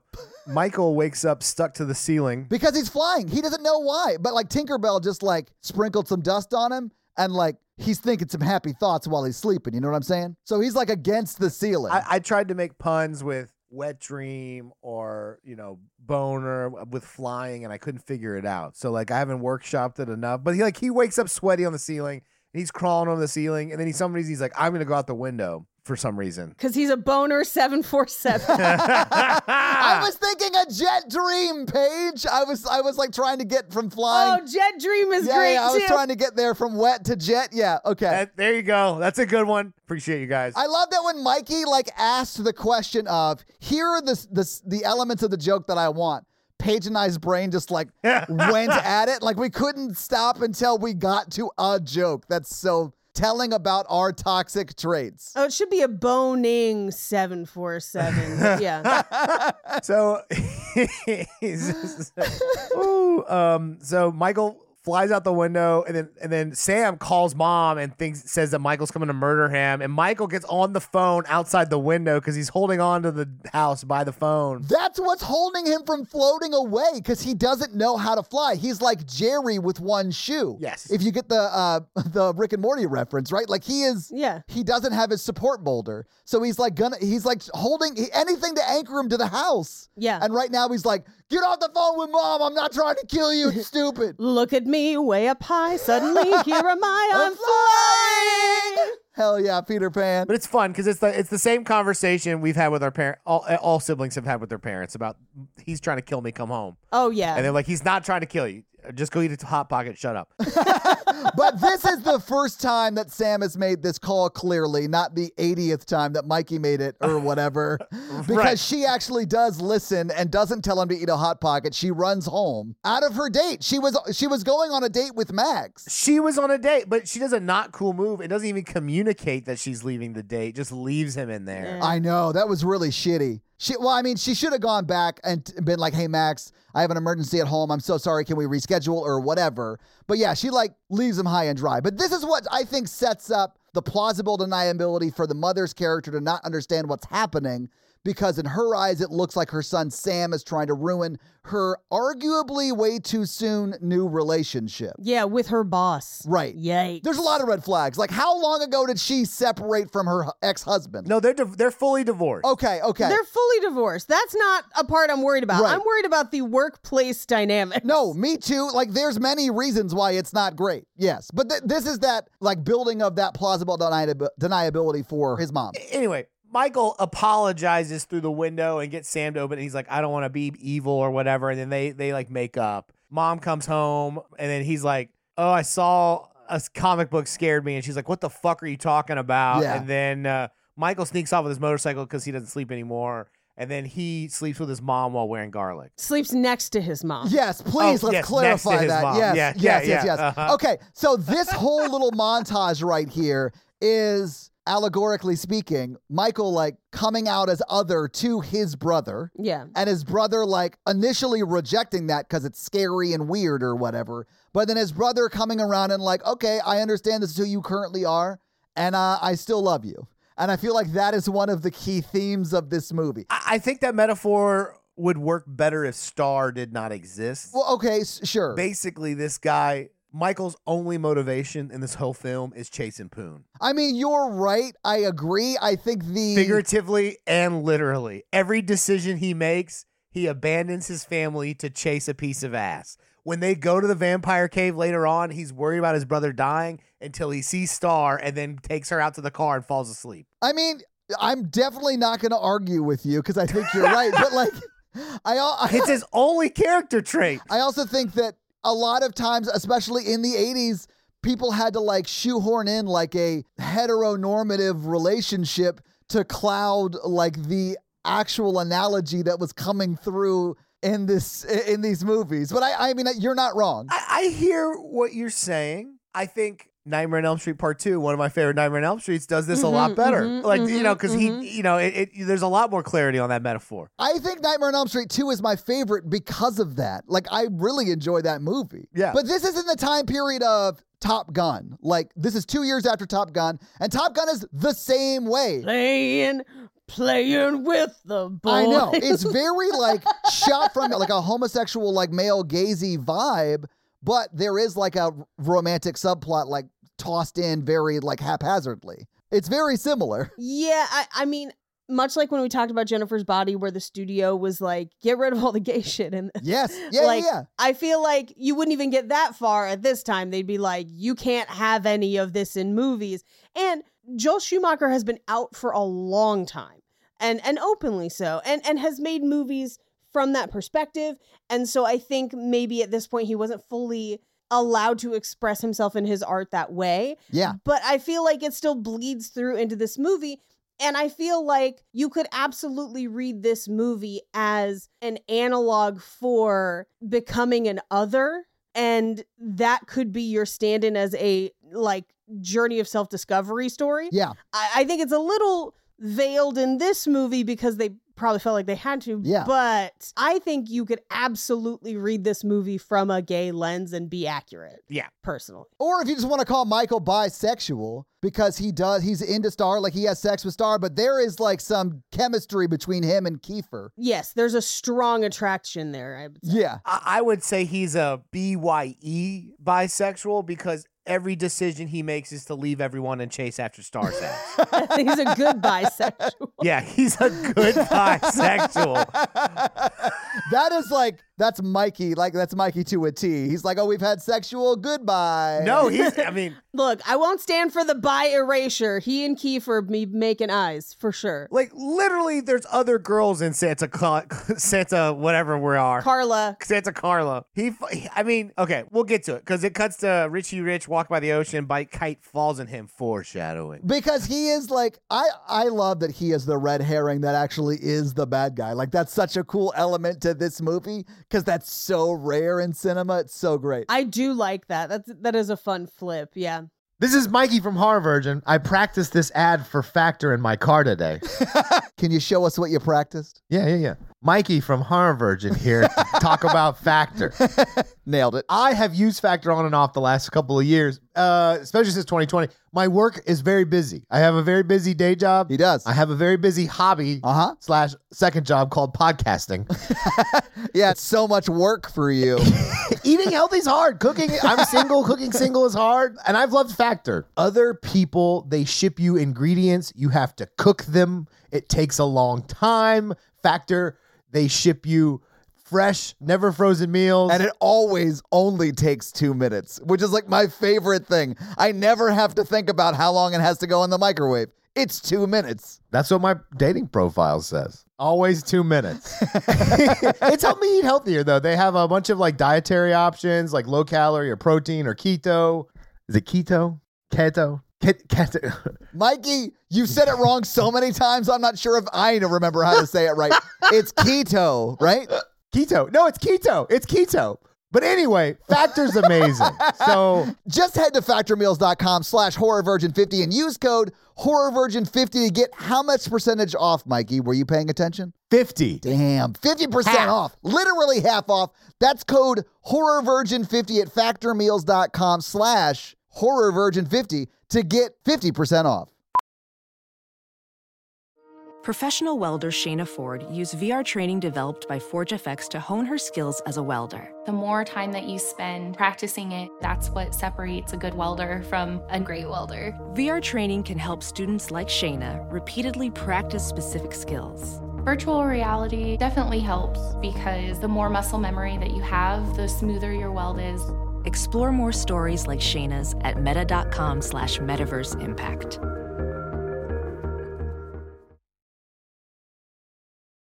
Where did Michael go to when he snuck out of the house? Oh, he's back at the vampire cave looking for Star. He wakes her up. He's like, "Give me all these answers," which she does fucking know, and instead she goes, "No, let's just have nasty shack sex like Todd had that one time." Okay, first off, it was a nasty shack. I've never disputed that. Secondly, this is a cave, and they have like the nicest bed I've ever seen in a cave, and the nicest Jim Morrison poster I've ever seen hung up on the wall In a cave. And then it's just like literal rusted out bikes and other bed frames that are rusted out. Like it's like a shithole, and they have those two nice things. I thought that was hilarious. But also, Mikey, if you were like, hey, very attractive woman I'm interested in, I have eight questions for you, and she was like, let's just have sex first, you would definitely have sex with her. No, I would want the questions answered. I just flew out of the house. I mean, I would say in this context, you're probably right because you did just fly literally out of the house. And he's like, What do you know? I am only here to get answers. And she's like, There's only one answer for you, Michael. And he's like, What? He's like, She's like, Vagina. And he's like, You know what? Maybe I did almost kill my brother. Who cares? this it's his only defining characteristic as a character is that no matter what the choice is, he's choosing to try to have sex with Star. That is the only characteristic his character has. But I think he's also intrigued by Kiefer Sutherland and seems to follow him when he maybe like has no other reason to, right? Like Kiefer would be a romantic rival as far as Star goes, so he shouldn't want to be in or around that crew at all, and yet he actively participates, which to me suggests some sort of attraction on that level. Oh. Or Michael is like a T Rex and just follows movement or whatever because literally he has no agency in this film at all. That's fair. That's fair. His little brother is literally like shaking him and is like, What the fuck are you doing? All film. I do think if this movie came out today, like if, if they were able to make it with today's sensibilities, it would like Star wouldn't be in it. It would just be like a call me by your name style like vampire tale between Michael and Kiefer's character. And I'd be here for that. Don't hate that. That's a little bit like interview with a vampire too. Like a little bit. I I think you could still have Star in it, but you would definitely have a scene where Kiefer and uh and Michael make out. Oh yeah. and but least. but in a like almost mesmerizing way of like, is this what I want? I am confused. Yeah, no- and I honestly that would be awesome. I'd take that in this version too. Hell yeah. I mean, that would be a different movie. It would not be Lost Boys. My point is, like, they shouldn't No. remake it and make it as that movie. Right. I'm just saying, if you could do a vampire tale with today's sensibilities and try and tell, I think, the allegory they're trying to tell, which I think is his family's acceptance of his otherness, Yeah. that it would be more of a call me by your name type vibe. That's what I meant. Michael is the most one-dimensional character in the film. So I mean, I'm like, and like, you know, i i they could have easily got there. I mean, at least Star has like Laddie, who she's like looking out for, although their relationship isn't Right. really established. Yes, she has other motivations. Mikey, I'm shocked you're not super into Star because she essentially is a single mom. I'm not not into her, but I wouldn't like. If I flew out of bed, I wouldn't just be like, no, I, I don't need answers. Let's just have sex. I mean, I understand what you're saying. In the context, I'd want answers too. You're right. But I'm older now. Yeah, you're older now. Yeah, you're making director level decisions clearly. So, like, you have higher executive level functioning. We, we'll get we'll get there. How I differ. Like the whole hunting down the vampires was wild. Okay, so Michael comes home the next morning. They're all like, "Look at my son got laid," and mom tries to talk to him. Parents don't understand. I love when Mikey doesn't outline. Like, he just yada yada three scenes that sort of need to be yada yada. Our podcast is long. It's fine. Uh, mom goes to apologize to Richie Rich's dad uh, with wine for leading on the date. She brings along Sam. Thorn runs out of the house, almost murders mom. She drives over. He's like cujoing all over her. And then he's like, oh shit, he's a hellhound. It is really Cujoing type vibes. And I do love how, like, when she pulls up to Max's house, she's like, hey, I'm just going to leave this for Max to apologize for running out on the date, which is sweet that she's doing that. And he is, like, in the page of the Frog Brothers comic that talks about hellhounds. Yeah. So he's like, oh, I hope this information isn't immediately relevant. Yes. And then she walks, he, like, looks over and she's running back towards the gate trying to jump over it because his hellhound is currently chasing her. It's, like, Yes. so funny to me. Hot take with this scene, though, Okay. is that on a legal standpoint, Oh, he yes. has clearly Yes. signage that says this dog is a guard dog and will attack visitors on site. And mom ignores that and should have just left the wine at the gate with the note. But she goes in Yes. where this dog is trained to attack anyone who comes onto the property. I don't blame the dog. It didn't have to be a hellhound Sure, and I get it. Yeah. I get it. because she ignored the signage and like Yes. Mm, he's not liable for that. I don't think. No, I mean, they do actually explain her entering the property like that um, through dialogue. She says, Hey, I don't want to leave it out here. Someone's going to steal it. Because it's like, a, it's not just a card, like it's wine. Right. So she tries to walk it to put it by the door and then leave. And that's when the dog jumps after her. But you could have put it on the other side of the gate. I know. And that's what she should have done. Yes. That's a real mom kind of decision making process right there.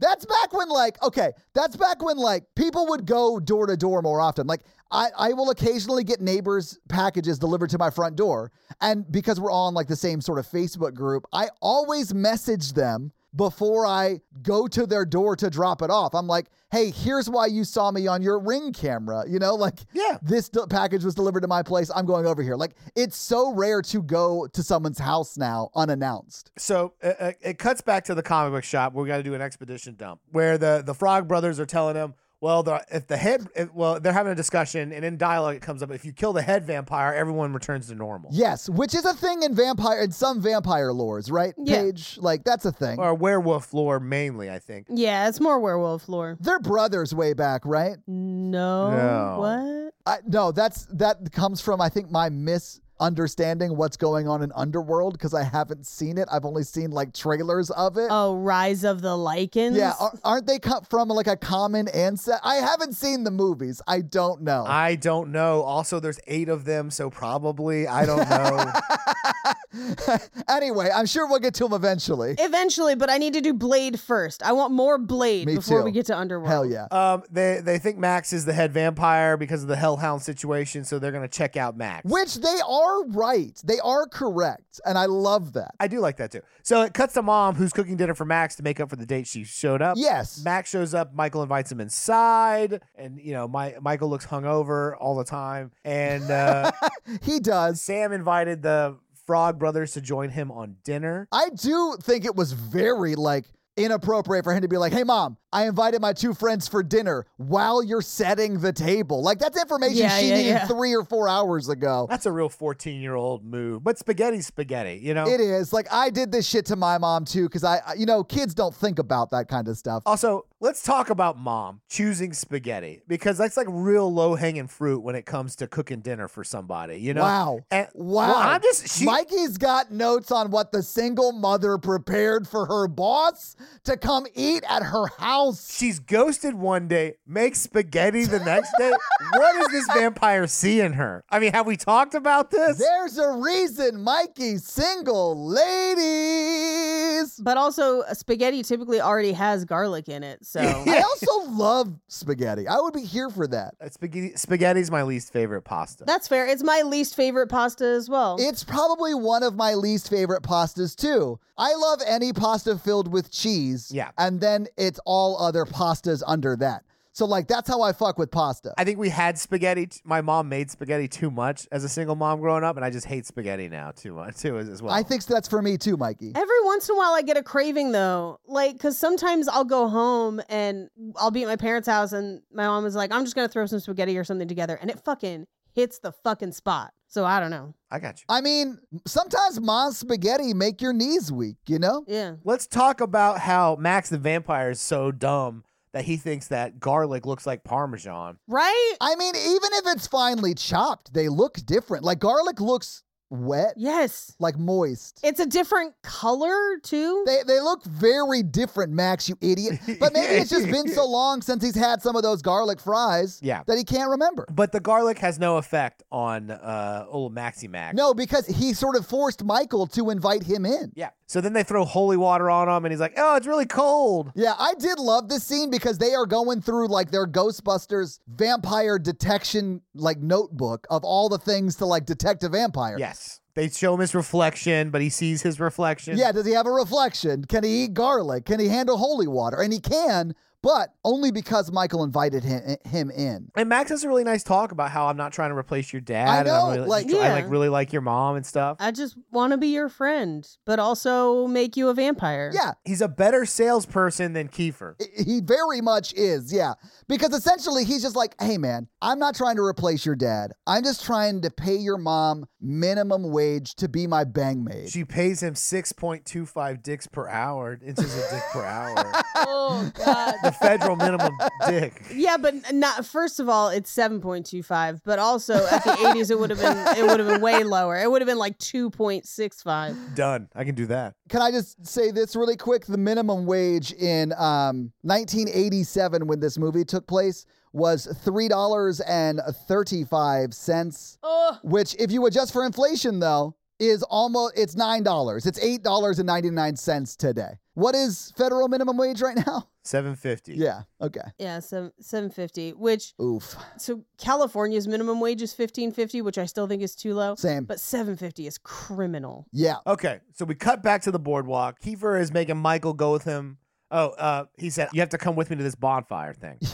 yeah. You have to come with me to where they're filming that scene from Karate Kid on the beach. oh, God, yes. And fuck, I wish we could do Karate Kid because that movie is also really fun to do. Yeah. Like a knight in shining armor with vampires watching. Brim, bim, bim, bim, bim. They all get up in a tree, and like they they he the only reason he goes is because he's like, we won't let you see Star until you go. He has one defining characteristic. And that is, I have to have sex with Star again at this point. But you know how vamps can like break it off real good, right, Paige? Like you watched enough True Blood to know that. Oh yeah, yeah, yeah, Yeah, yeah, yeah. they all transform. They feed on the party goers. Michael watches, uh, and then he transforms. He does watch, but does not partake. does not. I think we do see him fully vamp out though. Like we see him in the vamp makeup. you do, you do. And Kiefer tells him some of the vampire stuff, like you're where we got to feed. You can live forever. Blah blah blah. But this is the scene where he like actually start to tells him a little bit about like the perceived positives of vampirism, which is like the immortality and stuff like that. He spends 0.2 seconds on that and then runs off and bites a guy's scalp off. Like the salesmanship here is not going well. Yeah, he like bites into a bald dude's head, and it looks like he opened a can for like a Budweiser commercial or something because it like shoots out blood like he popped the top. Yeah. It's so funny. And then he does like peel his scalp back with his teeth or what. It's crazy gory. It's yeah, it's brutal, but also awesome. It's a it's a cool scene, yeah, it is sort of cool. Yeah. and they look cool as vampires. Yeah. Uh, and then uh, next scene, Star shows up to Michael's house, and then she's like, "I didn't tell you before we had sex because I wanted to have sex first. Was that I'm a half vampire, and you're not a true vampire until you get your first kill. I was supposed to kill you, but then I couldn't because you're too hot or whatever.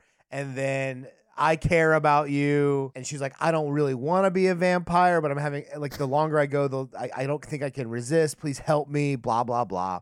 And then the next day, I mean, yeah. Wait, do you want to talk about it? it's a little more nuanced than that. But yeah, like if you want to sum up everything she says in like 80 words, yeah, that's it. every word these two characters in particular say to each other is just like it has to happen this way to drive the plot. There is no buttering it up. It's like star must Yeah, need yeah, star star. Am I vampire? Let's have sex. And then she comes back. She's like, "You are vampire, not vampire yet. Will you help me? Yes." Cut to next scene. I feel like that exactly was what Mikey heard when he was playing with his toys watching this movie as a child. Uh, I was writing this out. Oh, well, that's probably true. That first part. All right. So the next day, uh, the Frog Brothers, Michael and Sam, they go to kill the Lost Boys. They do. I mean, that is the that is what they do. yeah. And he's like, Sam, you can't go because I'm worried about you to die. And then I wrote my outline in true Michael fashion. He can't fight for himself and he has to try to rescue the girl and abandons his brother immediately. Yeah, like a true older brother, he needs his younger brother to solve his problems for Right. him while he fucks off and tries to bone his like romantic interest. Uh, Michael immediately finds Star in the cave and then takes the little boy and Star out of the cave and lets Sam and the, and the frog boys go hunting. Okay, can I point this out? I think it's super clear that Star, the actress playing Star, was not in the scene where he goes in and takes her out. Oh, yeah. Because he throws her his jacket on her while she's off like screen. She's like under the frame. Yes. And he puts his jacket over her face and like carries her out. And if you look at like the complexion of the person he's carrying, it's so different from Star. Yeah, yeah, yeah, yeah, yeah. I thought that was funny. I also like that the her little like son Laddie or whatever their relationship is is dressed like Gavroche, that French boy from Les Mis. Like he looks like he's from like Renaissance France. Ah, yes, the cliche reference.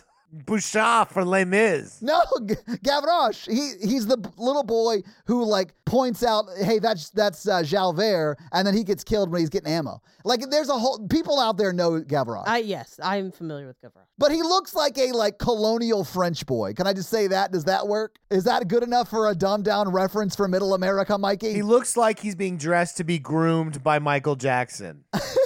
okay, d- eh, so he was wearing a Napoleonic tunic style jacket. That is essentially what I'm saying. I think we're saying the same thing. Right. I think we're just saying it for two different types of people. I wonder which one, which type is listening to a horror podcast.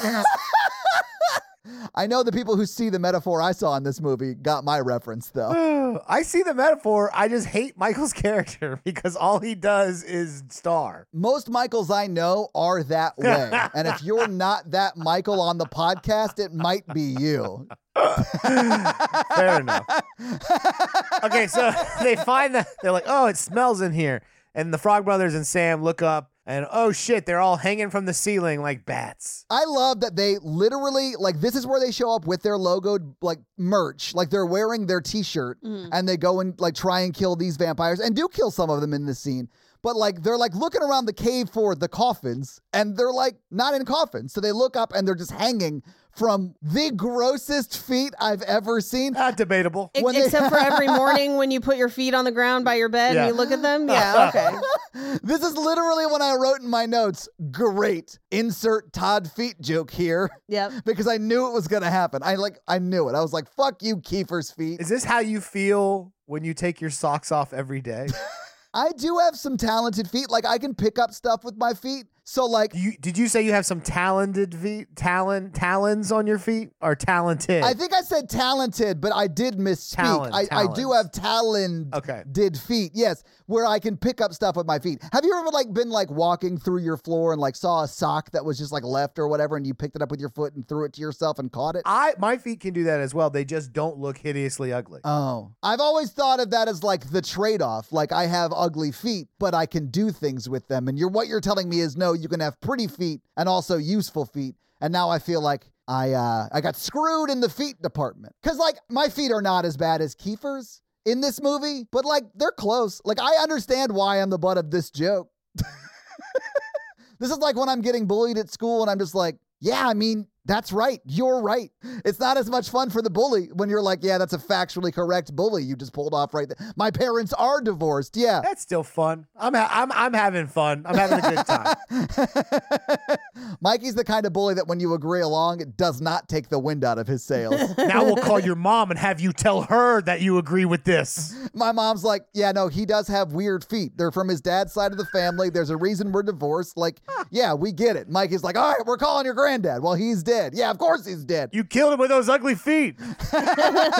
Mikey's that kind of bully where like taking the wind out's not going to work. Ooh, okay. And So then they cl- uh, the Corey climbs up the ladder, I guess, and then he stakes Theodore es- Theodore Logan Esquire. Yeah. and then ectoplasm comes out of him. It literally rains blood down on the everyone beno- below them. um, I believe in my notes it's referred to as slime, and then he explodes into slime. It is slime. and the other vampires wake up, and Kiefer chases Sam out. I mean, all I know is you can't say that on television or whatever that show was.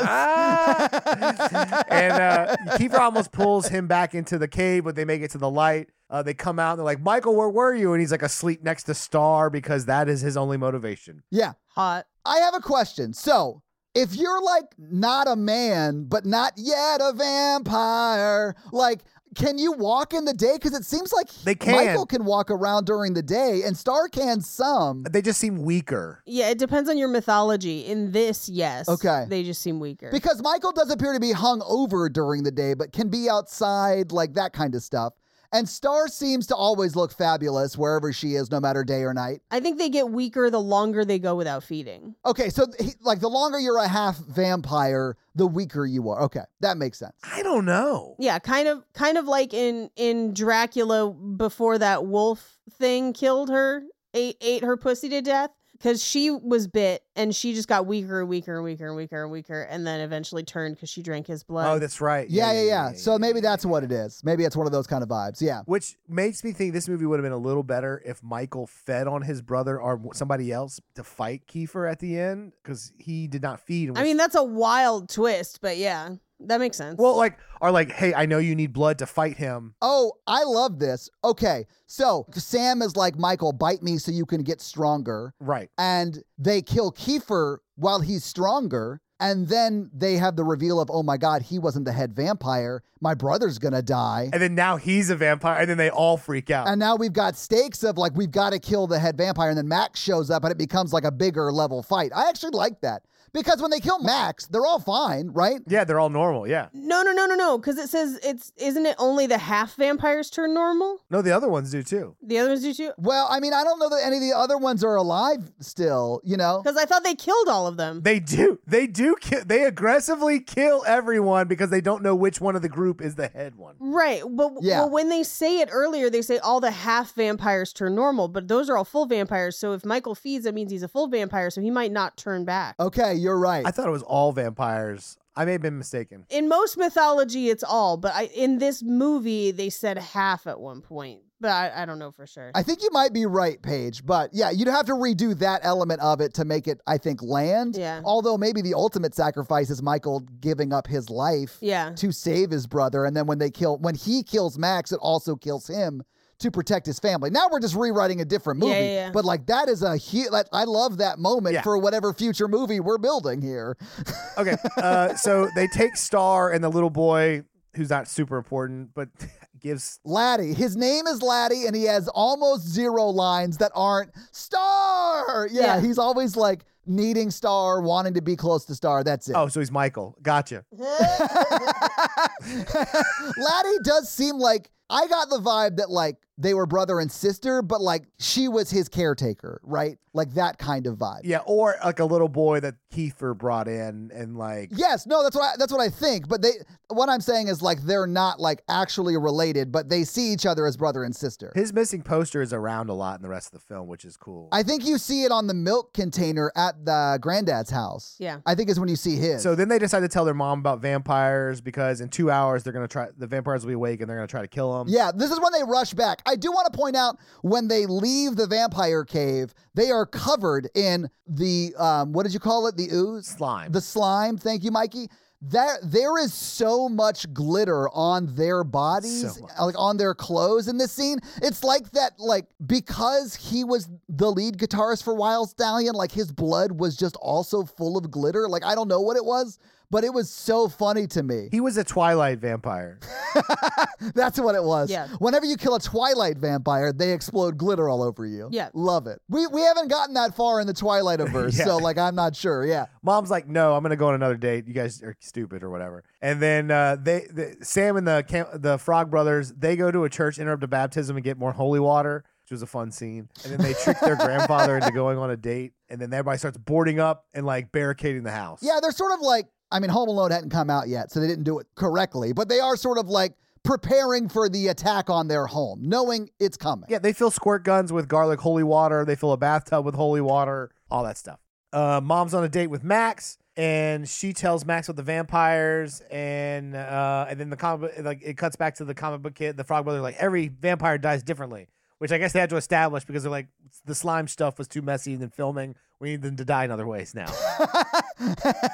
I do love that they do die differently. Like so, some of them melt, Yeah. some of them just like collapse because you shot him in the heart, which like he might not have been a vampire. Yeah. Anyway, right. He could have just been a guy. And- but li- yeah, but like m- like who could jump? Like he was an Olympian and you shot him. Anyway, uh, he just fell in with the wrong crowd. But Max explodes like it's Chernobyl. Like it's nuts. It's so funny to me. yes, But I mean, he is the ultimate big bad. So like I liked that his was that level explosion. Hell yeah. Uh, and then uh, so the vampires show up, but the the dog they left the dog outside accident because they're idiots. Nanook, yeah, you got to go save the dog. The no- and then Nook's tied against the fence to lure them out. Sam goes, then Michael goes. They then they are able to make it inside, but the vampires are just coming in everywhere. There's chaos here. We're gonna distill it down in a narrative fashion. Yes. Uh, one comes through the chimney. But because during this trip they weren't invited in, now they can be hurt when they're inside. So like all the Yeah. like staking through the heart, all that stuff, like holy water does work on them now because they weren't invited. Right. It also works on Max later, which I thought was interesting because he was invited at one point.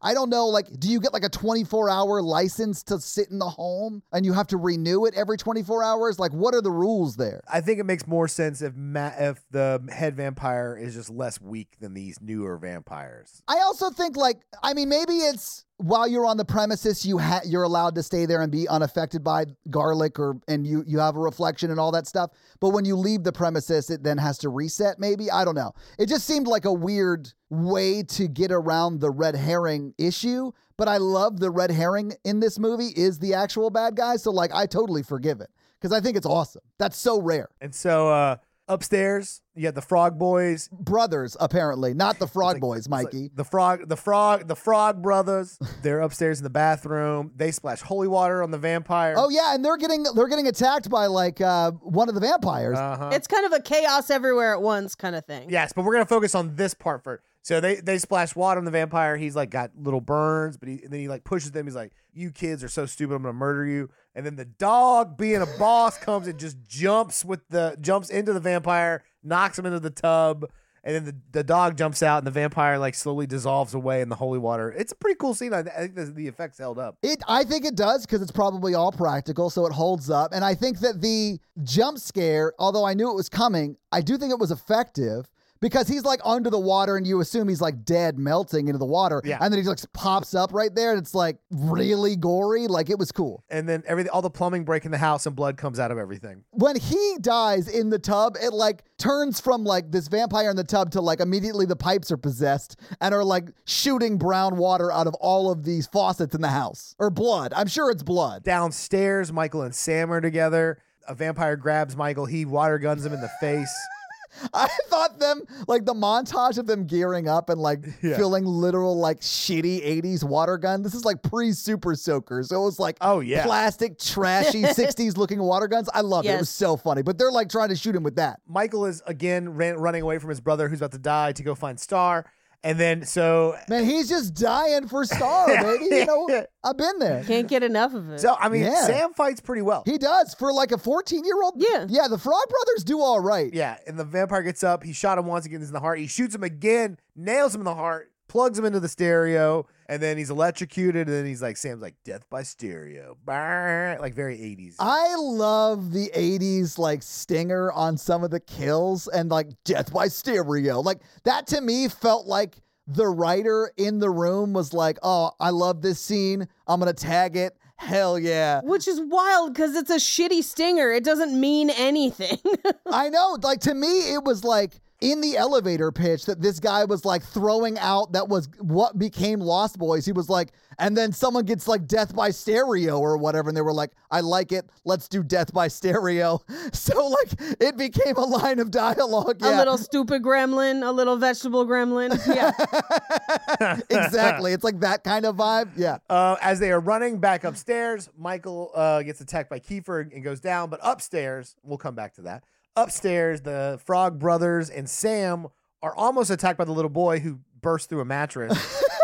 That's Laddie. That's Laddie who does the, that. little, the little lad who comes out of the bed, yes. Because when they like when they run upstairs, like Star, Laddie, and the two Frog Brothers all run upstairs. I think Sam might be there too. Yes, Sam's there. The two Frog Brothers are like, let's just go ahead and kill them because they are like pre vampires. Like Yeah. they are vampires who could become full vampires if they just chose to bite somebody, right? right. So like I understood why they with like being very young and not having very good impulse control would think maybe I should just kill them and get out of this situation.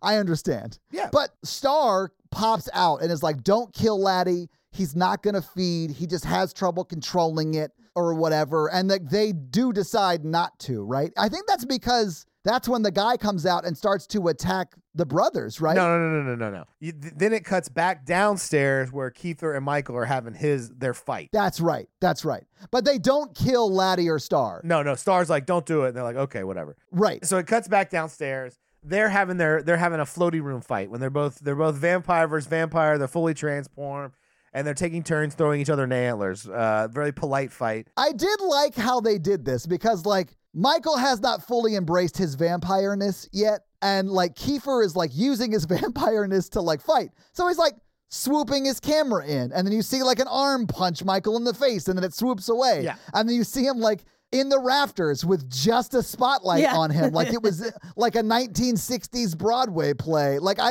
I thought it was so funny. And then Michael's like, fuck this, I'm gonna vamp Yes. out. And then he does, and they jump towards each other. And it it looks uh, it's awesome. I love it. It looks good. The the, the effects I do think hold up. Yeah. So they he throws you know they throw each other back and forth in the antlers until Michael finally impales Kiefer on uh it looks like antelope antlers and then he gets a spotlight death where the spotlight really just follows him like it always has. It is like a Shakespearean play in the 60s on Broadway every time he's on the screen, and I love it. But I do think another allegory in this movie is the whole like, you have my blood flowing in you line that Kiefer says to Michael's character. And then Michael's like, yeah, but I have my own blood in me too, so I'm going to choose what's right for me. Because they're having this whole fight. And during this whole fight, Kiefer's like, you should join us. I don't want to kill you. Right. Like, this life is the tits. It's going to be great. And I know you because you have me in you. And this, I think, is him like, I, however you read this movie, as like, you know, is there some sexual overtones or not? Like, are you going to give into this thing that others you? And in this movie, Michael chooses not to, is what is happening in this. Well, I mean, they have not sold the vampire lifestyle very successfully. He's like, look how cool this is. And they have not been cool at all. True. Or like, I mean, like they live in filth and squalor and then like are just kind of dicks. And like, really, he's got one motivation and that comes running down the stairs after this fight. Yeah. And he's like, don't tell, don't tell my brother that I look like a vampire. yeah, because Star is over there with them and does stand in between like Michael and Sam, who Yeah. like can't see him or whatever. As like Sam and the Frog Brothers see Kiefer. As a metaphor for her coming between Michael and the rest of his family, like like she is the whole film. Uh, Accurate. Mom comes in and with Max, and uh, Max finds Kiefer's body, looks at it, and then he like you know he grows his vampire fangs, and he's like, "I'm a vampire." And then he had a whole plan the whole time. He's like, "I wanted to recruit the mom because these boys need a mother." Yeah. I mean, essentially, he was like, it's a story of a pretty lady Yep. who came into my rip-off towers books or whatever. And then, like, Yeah. he wanted to, like, turn her and her family so that she was the mother that, like, Kiefer and his coven needed. She's the Wendy to his Peter Pan. Exactly, yes. But Max is facilitating that relationship. It's not exactly Peter Pan, but it's close, yes. Yeah, and then um, Michael reveals he's a vampire, attacks Max. Max is obviously much stronger and thro- does the old movie throw him and he loses consciousness. you know, to take your main champion out of the way. So now you have to have some like last minute save where the granddad, wait, wait, first, first he takes Sam and then he tells the mom, "Let me bite you, or I'm gonna kill your kid." yes, And then mom willingly goes over. she sacrifices herself and is about to get bit until the clearly drunk granddad coming home from the widow Johnson's house drives through the wall and impales Max with just like a big log spike. But we saw him set that stake up earlier. It's Chekhov's stake. I know. He's like I know. in the middle of the yard, just like this is gonna come in handy at some point. I mean, and you're not wrong, but to me, it shows one of two things, and it's revealed what it is. It's that he is so comfortable and familiar with the vampire problem in his city that he doesn't even feel like it's something that's worth telling his family about. Like he is that level of comfortable with it, and it's nuts to me, and I love it. Well, I mean that gives us his, his final line of the movie, Mikey. Well, he could have killed. He could have killed his whole family driving through that living room. I know. because she was being held by him at the time. Yeah. It was very lucky. Yes, like million to one shot. Max blows up in the fireplace. The kids are back to normal. Grandpa gets a root beer out of the fridge and he says, The one thing I can never stomach about Santa Carla is all the damn vampires. And it fades to the credits. and that's the movie. So, having seen the movie, having talked about the movie, what did you guys think about The Lost Boys? I mean, it's a fun classic. It's fun. I really love this movie. It's I feel like I'll watch it more often. I haven't I hadn't watched it in a while and I had a good time. I don't think I've watched this since we watched it for the podcast originally, and man, I loved revisiting it today. I think this is definitely one that I will revisit more often. I can't exactly explain it, but it it's got the messaging that I that I dig. Like I really love the the movie is like Michael being othered or realizing he's different, and his brother like like right before all the action kicks off, like says, Hey, I know you're different and I love you. You're my brother. I don't give a shit. Like, I'm going to help you in whatever way you need. And like, I love that relationship in this movie so much. It's just great. And it's also like 80s bonkers. Yeah. And that's fun. I mean, I- you know, I, I respect that metaphor. I see it as this boy meets this girl, destroys his whole family chasing after her, and then uh, destroys his house and makes no critical thinking decisions except that he loves boobs. I do feel like that was pretty much my vibe when I was 20, though. He ignores so much other things to go to Star. The, I know. She's half a vampire when they meet. and I don't blame Star. I want that to be very clear because she's a more nuanced character than Michael. She's like this other kid. He's innocent. I'm trying to protect him and get help and change him. Yeah. And then Michael's like, Star, what you do? I like Star. He does really only have her mostly as a motivation, to be honest. Yeah. I mean, he does have stated like motivations of protecting his younger brother, but like he doesn't ever do that when given the chance to protect his brother. In fact, Right. he leaves his brother to just protect Star In the cave. and does not go back for his brother and the Frog Brothers when he has Star safe in the convertible or whatever. Yeah. He just waits there for him. He takes Laddie out and goes back and gets Star, and then goes back out and doesn't come back in. exactly. Yeah. So we know he's capable of going back in. he makes two trips. None of them are for his brother. Yeah. Yeah, yeah, yeah. I'm sorry. This is the first time I watched it where that part of the movie like really bothered me. Where I'm like, this is the worst brother almost in the history of brothers. I mean, honestly, worse than Charlie St. Cloud. Maybe, yeah, I think yeah, so. oh, yeah, Charlie really loved his brother and always went back for his brother. He did, except for the one time he went chasing Uh-huh. the girl he had sex with while she was astrally, projectionally flirty fishing him On top of that grave, yeah. Uh-huh. on top of her dad's grave. it wasn't her perhaps. dad's. It wasn't her dad. It was those veterans. That's up for debate. And that debate happened on the Charlie St. Cloud episode of Romancing the Pod. But he feels guilty about it. We as an audience know that Charlie feels guilty about choosing a girl over his brother. Oh, yes. Very guilty about it. Michael never feels guilt about choosing Star over his family. No. Anyway, sorry. That part I, I- that was a new take for me on this film that I learned today. I do think it's very funny, and I love that you brought it to the episode because that's great.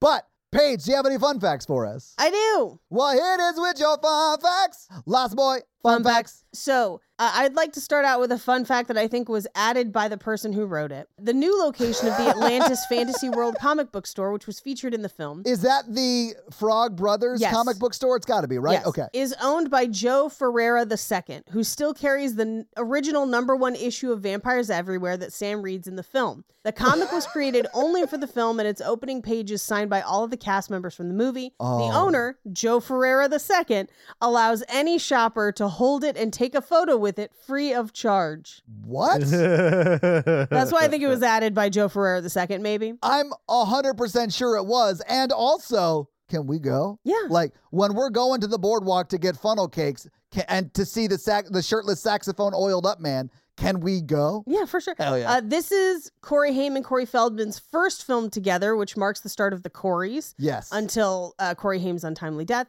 Uh, but this is kind of the first one of what would be many of them working together. Uh, Gerard McMahon wrote the theme song Cry Little Sister after reading the script, but without seeing the movie. well, is that, I mean, because there is no little sister in the movie. I think that that's very funny. Like, I have no idea. there's a little brother. It should be cry, my brother. Maybe Star's the sister? Who knows? Ooh. I mean, I hope at least stepsister, but like, Yeah, I don't know. No, I, I think they mean like the sister of the vampire. Anyway, there is a documentary that covers part of the making of this movie called Bloodsucking Cinema. It came out in 2007 before Corey Haim passed away. Oh. okay. And Corey Haim says in that documentary that all the blood had glitter in it to make it shimmer and it was slimier than regular fake blood. Ah. Oh my god! So like Mikey called it slime, and I pointed out the glitter. Like we nailed that, and I have not seen that documentary. There you go. Nice. Uh, the bandstand that the band is playing on with the saxophone used to stand at the boardwalk. It's one of the few things pictured on the boardwalk in this film that no longer exists uh, because that, along with the original location of the comic book shop, were actually destroyed in the 1989 Loma Prieta earthquake right after this film was made. Okay. Uh, Max's house in the film, along with the bridge that Thorne chases Lucy over, were also destroyed during the quake. Almost everything else from the movie is still visible and still standing at the boardwalk. Very cool. we should go. Of course. So, when asked why he made this film, Joel Schumacher simply said, Vampires are hot. They're the only erotic monsters. Frankenstein is not hot. He also, Accurate though. accurate, uh, when consulted about how they were going to depict the vampires in the movie, he supposedly said, Oh, I'll, I'll tell the story behind it. Okay, so uh, the head of the makeup department, V. Neal, uh, suggested makeup artist Greg Cannon to do the vampire prosthetics, and they are made of like they're like a foam silicone prosthetic. Okay. However, Joel Schumacher didn't like any of the makeup tests. Okay. There was another very, very elaborate version, and Canham eventually kind of asked for more guidance on like, what do you want? Joel Schumacher said in response, I've hired these sexy young kids and I want them sexy. I don't want monsters. So they changed and they were like, well, why don't we do a test on the side and see what he thinks? So V. Neal brought in actor Brooke McCarter to test the waters. Uh, he wanted them to be stylized and streamlined, and they did bigger prosthetics than the film with like a larger forehead and longer face. And Joel still was like, it's still too much. we still want them sleeker and sexier. Yeah. They also made custom vampire teeth for every actor to wear uh, that were kind of understated and delicate as opposed to Dracula, so they could still talk. They also adjusted the color of their teeth with the fake teeth to make them look almost like pearls. Uh, so they put wire into the dentures so they'd be super strong and then they wouldn't come off as easily. So, you- like, your teeth kind of hooked into the bottoms of the actor's real teeth. It's, Very cool. yeah, they worked on the teeth a lot. The teeth, like the fangs, were also like closer to the front Yeah. than they are on a lot of other like vampire stuff. Yeah. You can see a movie poster for Once Bitten behind Max when Lucy first goes into the video store, which is pretty fun. Nice. Okay. They specifically made this movie to appeal to the MTV crowd. because Joel Schumacher believed that music videos had launched a more nonlinear way of telling stories and he could do that in a film. And I think he does it really successfully in this movie, I would argue. I mean, there's a reason people still talk about this movie, man. Like, yeah, it's great. So Kelly Jo Minter was one of the other friends, basically. She's like another teenager on the boardwalk, but almost all of her scenes get cut from the film. Uh, the only place where you can still see her is like over Lucy's shoulder sometimes. Was she one of Star's friends? She's like one of Star's friends, and she goes on to do other things, like other movies and stuff. Like she's one of those people that goes on to continue to work for a while. Right. And in this movie, she's just Like, who is the Kelly Jo Minter is her name, but Okay. she's just visible over somebody's shoulder in this movie. wild? Yeah. I, so she is in Nightmare on Elm Street, The Dream Child, Yes. right? So, like, And the people under the stairs. yeah, yeah. So she went on to act. And house party. yeah. Um, several thousand local residents answered the casting call, an open casting call for family, street people, punks, surfers, roller skaters, and quote brain dead hippies of two thousand applicants. What? Yes. Th- So 2,000 people applied. Uh, they didn't use all 2,000, but they signed for several nights of work on what was the largest film production ever brought to Santa Cruz at that time until Us broke that record. That's awesome. In the cave of the Lost Boys, you can see a pristine poster of Jim Morrison, Yeah. who recorded the original version of that People Are Strange song with the Doors, which does get kind of used in this movie. Yeah. And when Star and Laddie are being carried into Sam's room, you can actually see a poster of Echo and the Bunnymen, who recorded the version of People Are Strange that does get used in this movie. Yeah. In the video store, you can see a single copy of The Goonies in the background as kind of Nice. a shout out. Yes. Nice. Uh, but Corey Feldman almost didn't end up in this movie. At the time, he was struggling with drug, adu- drug abuse at a very young age, and he showed up to work coming down from a cocaine binge. Ooh, of Uh, Joel Schumacher was very upset course. that Corey kept falling asleep on set and was unable to continue filming, filming, so he fired him, but then hired him back the next day after Corey apologized and swore to come to work prepared from then on, which he did. I mean, good for him. That's, oh, man. That's rough. Now, Timmy Capello, the saxophone player, Yeah. obviously makes a name for himself in this movie, uh, but he actually had a pretty wild career before that.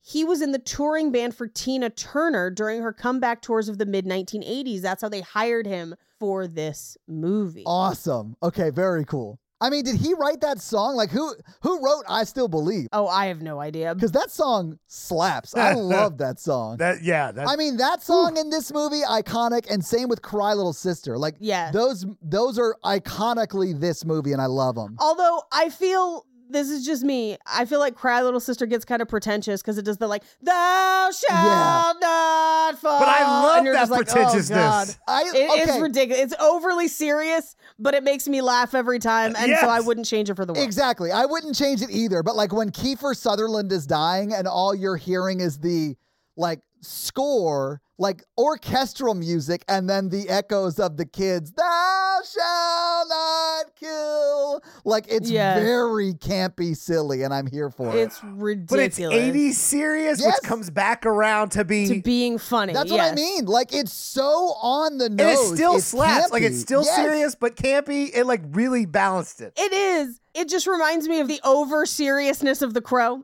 Yeah. Anyway, according to the writers of the film, the name Lucy was chosen uh, to reflect Lucy from Bram Stoker's Dracula. If you remember from when we did Ah, Dracula, yeah, yeah, yeah, yeah, she's yeah. the one that gets her pussy ate to death. Uh, so now, Joe Ferreira II, from the earlier fun fact, is actually in the film. He owned the comic shop before it was destroyed and then owns the new location of it too. Uh, but part of the stipulation for using his location is that he, he got to be in the film. He right now is so excited that he's two for two on fun facts that he wrote that have also been re- read on the Horror Virgin podcast. What's up? Okay, I'm going to have this be our last fun fact because I feel like this is going to inspire some discussion. Corey Haim's character Sam has a poster of Rob Lowe on the outside of his closet door, as we talked about during the episode. In the DVD commentary, Joel Schumacher said that it was there because he had recently directed Rob Lowe in St. Elmo's Fire in 1985. And Sam has a poster of him on the inside of the closet door because St. Elmo's Fire was popular. However, Okay.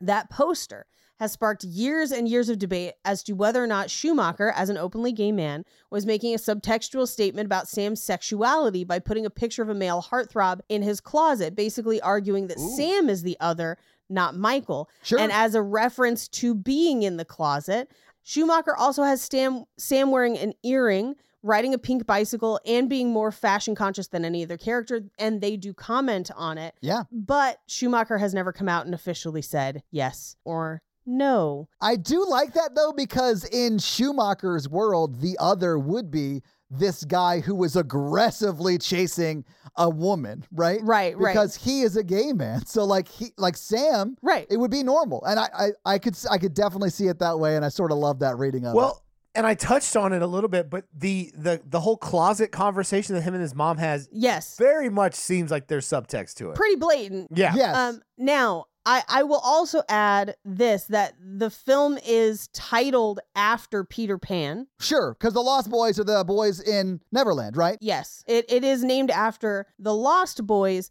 um, but Peter Pan has also drawn some comparisons to potentially be queer coded in some ways. So that could also be another layer I mean, there's a reason that in most productions on Broadway, even Peter Pan is played by a played by a woman. woman. Yeah. Yeah. hmm And those are your fun facts. Well, thank you for those fun facts, Paige. Let's talk a little bit about box office. So, what do you think the production budget was for The Lost Boys in 1987? I'm going to say 10 million. Okay. Six. You guys are on either side of it. In fact, it's pretty close. I think, Paige, technically you're closer. It's $8.5 million, which, if you adjust for inflation, would be $22.8 million today.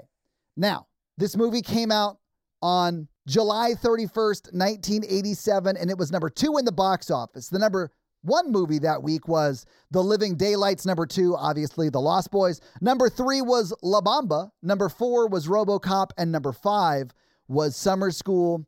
What do you think The Lost Boys made in its opening weekend? And again, that was July 31st, 1987. I'm going to say they made, because it's the 80s, during the summer, summer blockbuster, I'm going to say they made 12 opening weekend. Okay. Eight. Mikey, you are technically closer, although it was $5.2 million that it made in its opening weekend. But Paige, if you adjust for inflation, that's like 14, which is like closer to your territory that you were guessing in. So I see how you got there. But this movie was in the theaters for 10 weeks total, but it was only in like a major nationwide release for like the first six of those. Um, it was in the top 10 for its first four weeks, though. So it, it had some pretty good stay power. Like in its second week, it was fifth in the theaters, but still brought in $4 million. So it like, it did okay, even though it fell down. I, I think just more people went to movies back in the day, Yeah. like in the theaters. Anyway, but what do you think The Lost Boys made in its domestic, let's just say worldwide release in 1987? 25. Okay. Mikey, what do you think? Thirty-three? Ooh, Mikey, you're very close. It was 32.3, Ah. almost 32.4 million dollars, which if you adjust for inflation to today's dollars would be 86.8 million dollars today. So, I mean, it definitely made money and it's like Yeah. one of those movies that has staying power. So it's like still making money, you know? Um, anyway, that is your box office. So, Mikey, do you want to hit us with that scary scale? Our scary scale is a scale of one to ten right now. That may change. We're we're changing things up on on Romance in the Pod. We'll see how it goes. Of how scary found the film when we watched it today. Our one example is Ghostbusters, and our ten example is uh, Texas Chainsaw Massacre. So Paige, One. Todd, I'm not even sure what I gave this the first time, but it was definitely a one today because the only jump scare that I can remember in the movie I knew was coming. it's it's a one for me too, dog. And that's our scary scale. All right. Well, this week I, in my very first pick ever, made you guys watch The Lost Boys. What are we watching next week as we complete Revisited Month? It's listener requests. That's right. And this month, obviously, the themed was revisited movies. So, you know, movies we've done in the past, but without Mikey and or Paige. And with all of the movies that were available to be picked, the listeners carved it down to four finalists, and those finalists were Tremors, Leslie Vernon, The Autopsy of Jane Doe, and The Descent. And with 46% of the vote, The Descent easily won. And so your homework for next week is to revisit an incredibly scary movie that I remember watching in Jen's Podloft in 2018 when we started this thing. And that movie is The Descent. So, Mikey, do you have a review for us to read? No. Well, while you're looking one up, let me read a Spotify comment that we got under our most recent The Collector Revisited episode. And this one is from Adriana, and they say, Collector doesn't reach Saw or Saw 2 status, but I believe it's better than most or all of the succeeding ones. And I love home centric movies, and this is the Home Alone meets Charles Lee Ray. And I agree. Like that those are the reasons I like The Collector, which I think we got into a lot on that episode. But Andrea, thank you so much for leaving that comment. Mikey, whose review are you going to read this week? These newts. Uh, I'm sorry. What was that name? D's Newts? These newts.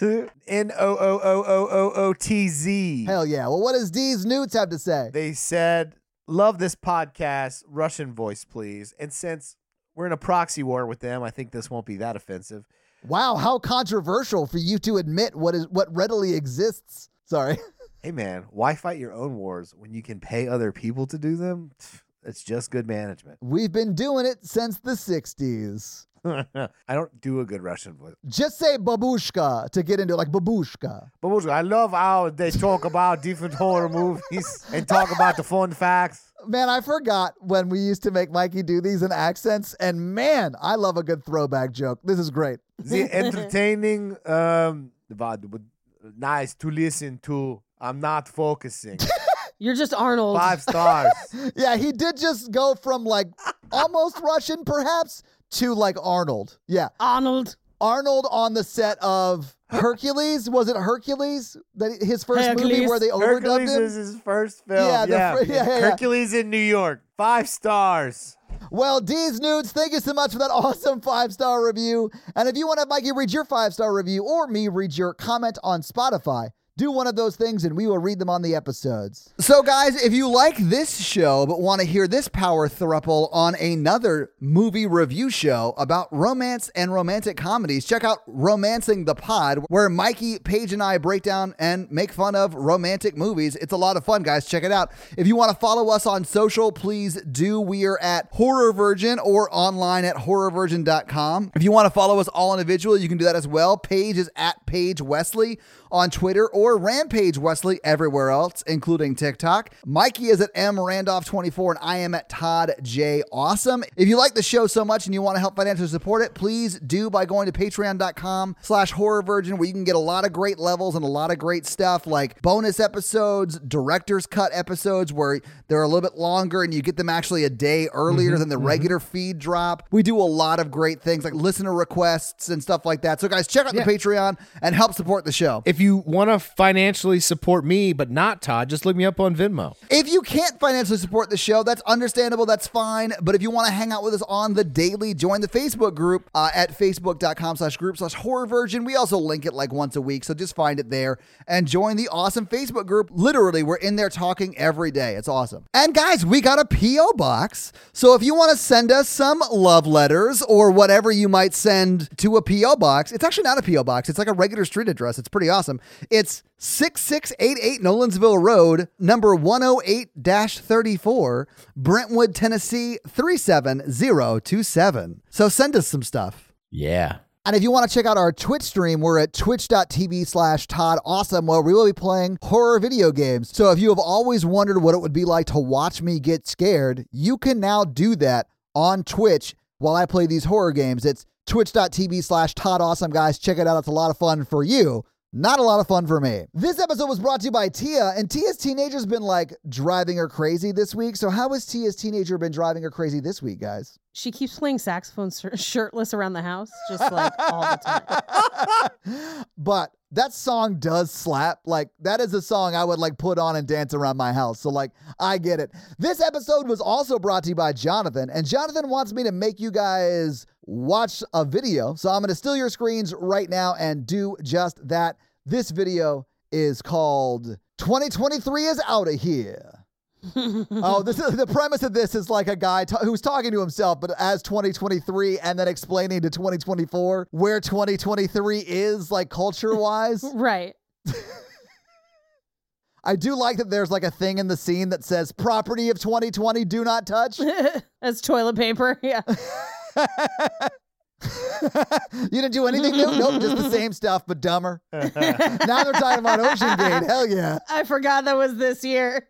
Awesome. Well, Jonathan, thank you so much for that video and for the support. We appreciate it. We now return you to another episode of uh, The, Patreonicals. Okay, here we go. So in the last episode, lots of things have changed. Yes, we're now in a Troniverse. Yes, Laura pulled everyone out. Everyone's waking up, and it looks like Tron. It's just like glowy shit everywhere.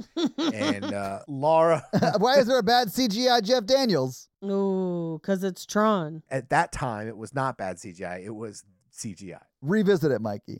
Yeah, Tron Revisited has the CGI Jeff Daniels. That looks Oh terrible. Oh. yeah. Oh, I thought you meant the original. No. You you can tell when you say Tron that my mind just goes to like when you when you say Star Wars, it goes to the good ones as well.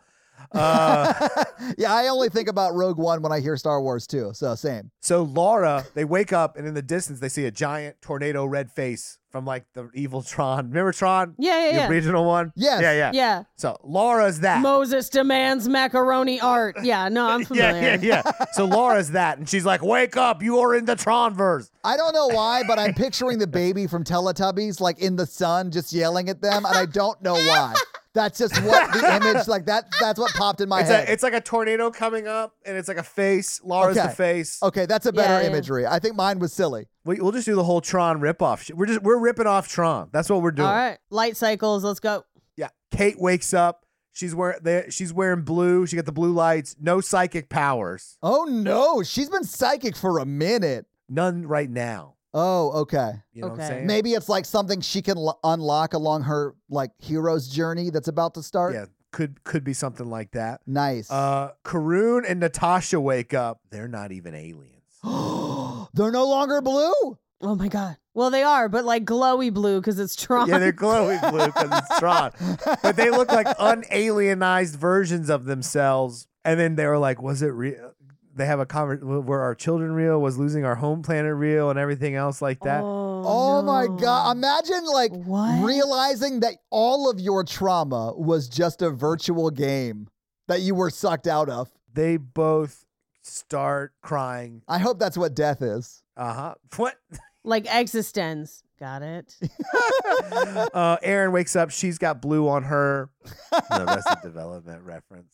Well, because they're glowy blue like Tron. I got you. Yeah, yeah, But she's got uh, a bow and arrow, yeah. Okay. uh, like an electronic one where like she shoots. You hear like the electricity sizzle and the bowstring looks like the electricity from Gremlins. She just pulls the string back and then she releases it like a like a thing of light comes out, like an arrow of light comes out. This sounds almost like a weapon that a Greek god would have, and I'm here for it. No, no, no. It's like in a computer. It's just computerized. It's like low res computer graphic. Okay. Uh, Allie is no longer a mermaid. Is the top half a fish now? That's a valid question. You got to answer it. I just want to specify. I just want to know. She's not fish. She's not fish at all. All right. and she's like, I don't remember my past. if I'm not a mermaid, I only. uh," And so she's crying. There's people are having some a lot of a lot of bad stuff. Uh, Bo Easy wakes up. He remembers his whole life. He's like, I was fucking that mermaid, and then uh, so unlike in Charlie St. Cloud, when Amanda remembers when she astrally projected uh, and wooed Zach Efron into fucking her, so like uh, Ali doesn't remember, but Boezy does, and he's gonna struggle with like The memory. this woman he is in love with does not remember their love story. yeah. But he gets what's transferred out was a Tron version of his jet ski. It's like the light Oh. bikes, but it's like a Wave Runner version of it. But it's a jet I love ski. this. Yeah. I like that a lot. Now Jeremy wakes up. He's like, "Oh, it's all a simulation or whatever. We're still trapped in the computer, but but he still has laser eyes. Of course. Okay. He he gets his laser vision back, and he he's the happiest he's been in a long time. Since he lost his laser toe. Yeah, He had a laser toe. I think so, Paige. he did. Todd has been listening. When you very tune care- out sometimes during the Patreonicals, man, weird shit happens, Paige. yeah, that's fair. That's fair. Yeah. um, Libby wakes up and she's like, "Oh, thank God that last thing he made me was not good." And then so Libby has a lightsaber that's blue that matches her Tron outfit. I love it. Uh, Mr. Ragebomb wakes up and he tries to use his powers, but what he does is create a little like like a gl- like a little like clip art version of a bomb that like walks off and blows stuff up. All right. I love that. Yeah. It's like if Clippy was a bomb. Yeah, Yeah. It looks like you're trying to commit a crime. yeah. Sunzi wakes up and he's a little ti child like laddie. Oh, is he wearing a Napoleonic French tunic jacket? he is, but it's Tron style, like glowy too. Great. and, he- and he's like, "I'm a child," and then he's having a hard time adjusting. I wouldn't want to be a child again. Hard pass. Oh, yeah. well, he yeah. Um, River Moon makes up, wakes up, and the and they are very they're much younger, and um, when they try to use their healing powers, they conjure a an antivirus Okay. vial So they're all just like computers. like computer programmers from like The '90s. Mikey has like hacker knowledge like from the movie Hackers, and that is what they're Right. doing. Yeah, like that is where Mikey is in his IT life, apparently. Well, I mean, I I mean, it doesn't make sense to be like. Oh, she goes into C plus and like recompiles the program or whatever. She, no, we need I love something... the way you've done it. Of Kate puts on her NES Power Glove and conjures a computer virus that shuts down the Troniverse. No, I love it. Patreonicals bad. Patreonicals hurt Kate. I fucking love Congo references more than any other person on the planet. Earth. uh, Sex Caliber wakes up. It's a person now, and they have a power glove because that's a good idea. You're welcome. Whoa. Not sure of the powers, but also happy that they're not a talking sword.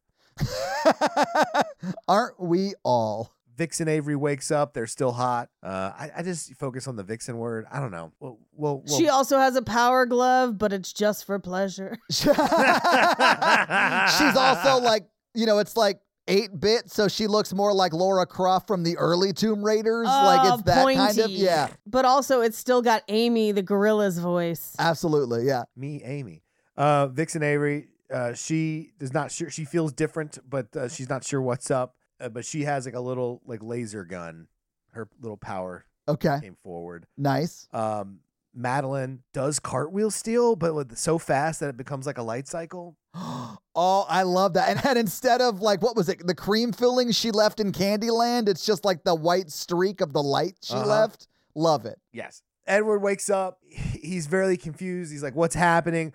How, why are we here? There are other people still in simulations everywhere. You know, they can't wake them up."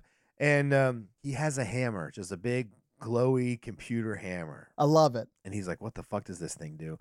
And Laura, the giant red pillar, was like, "Hello, I have a. I'm still stuck in my simulation somewhere, but I was able to hack through. You all are being kept here."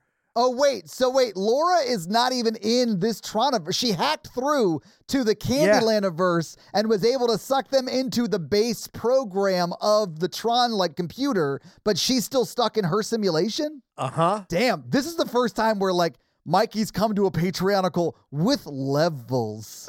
Yes. We're still going. So then Laura's like, look, ever since you guys have been in outer space, it's been different simulations to keep you imprisoned in here. Okay, that's a that's been like since the beginning. Yeah, yeah, yeah, yeah, yeah. But you were also imprisoned with one or more of your captors. Isaac has always still been evil. and He's What? keeping you in there. Oh, subtly pulling the strings. You are still in the post apocalyptic Earth after the orange juice virus, I believe it was the Sunny D virus, The Mikey. Sunny D Sunny D Yes. virus. God dang it.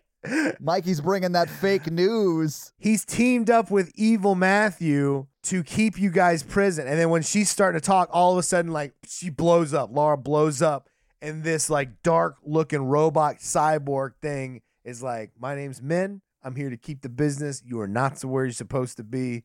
And uh, Min clones itself. It's it, like twenty of them start charging at them, and it's fade to black. Boom. Oh shit! Whoa. All right, well, I guess we'll have to find out next week what happens to Min and our gang on another episode of uh, The Patreonicals. Patreonicals. that's going to be it for us, you guys. I'm Paige. I'm Mikey. And I'm your horror virgin, Todd. Keep it ooky spooky. Yeah. Have a great week. Bye. Cry, little listeners. I love this movie. Don't cry, listener. Thou shalt not cry. So great.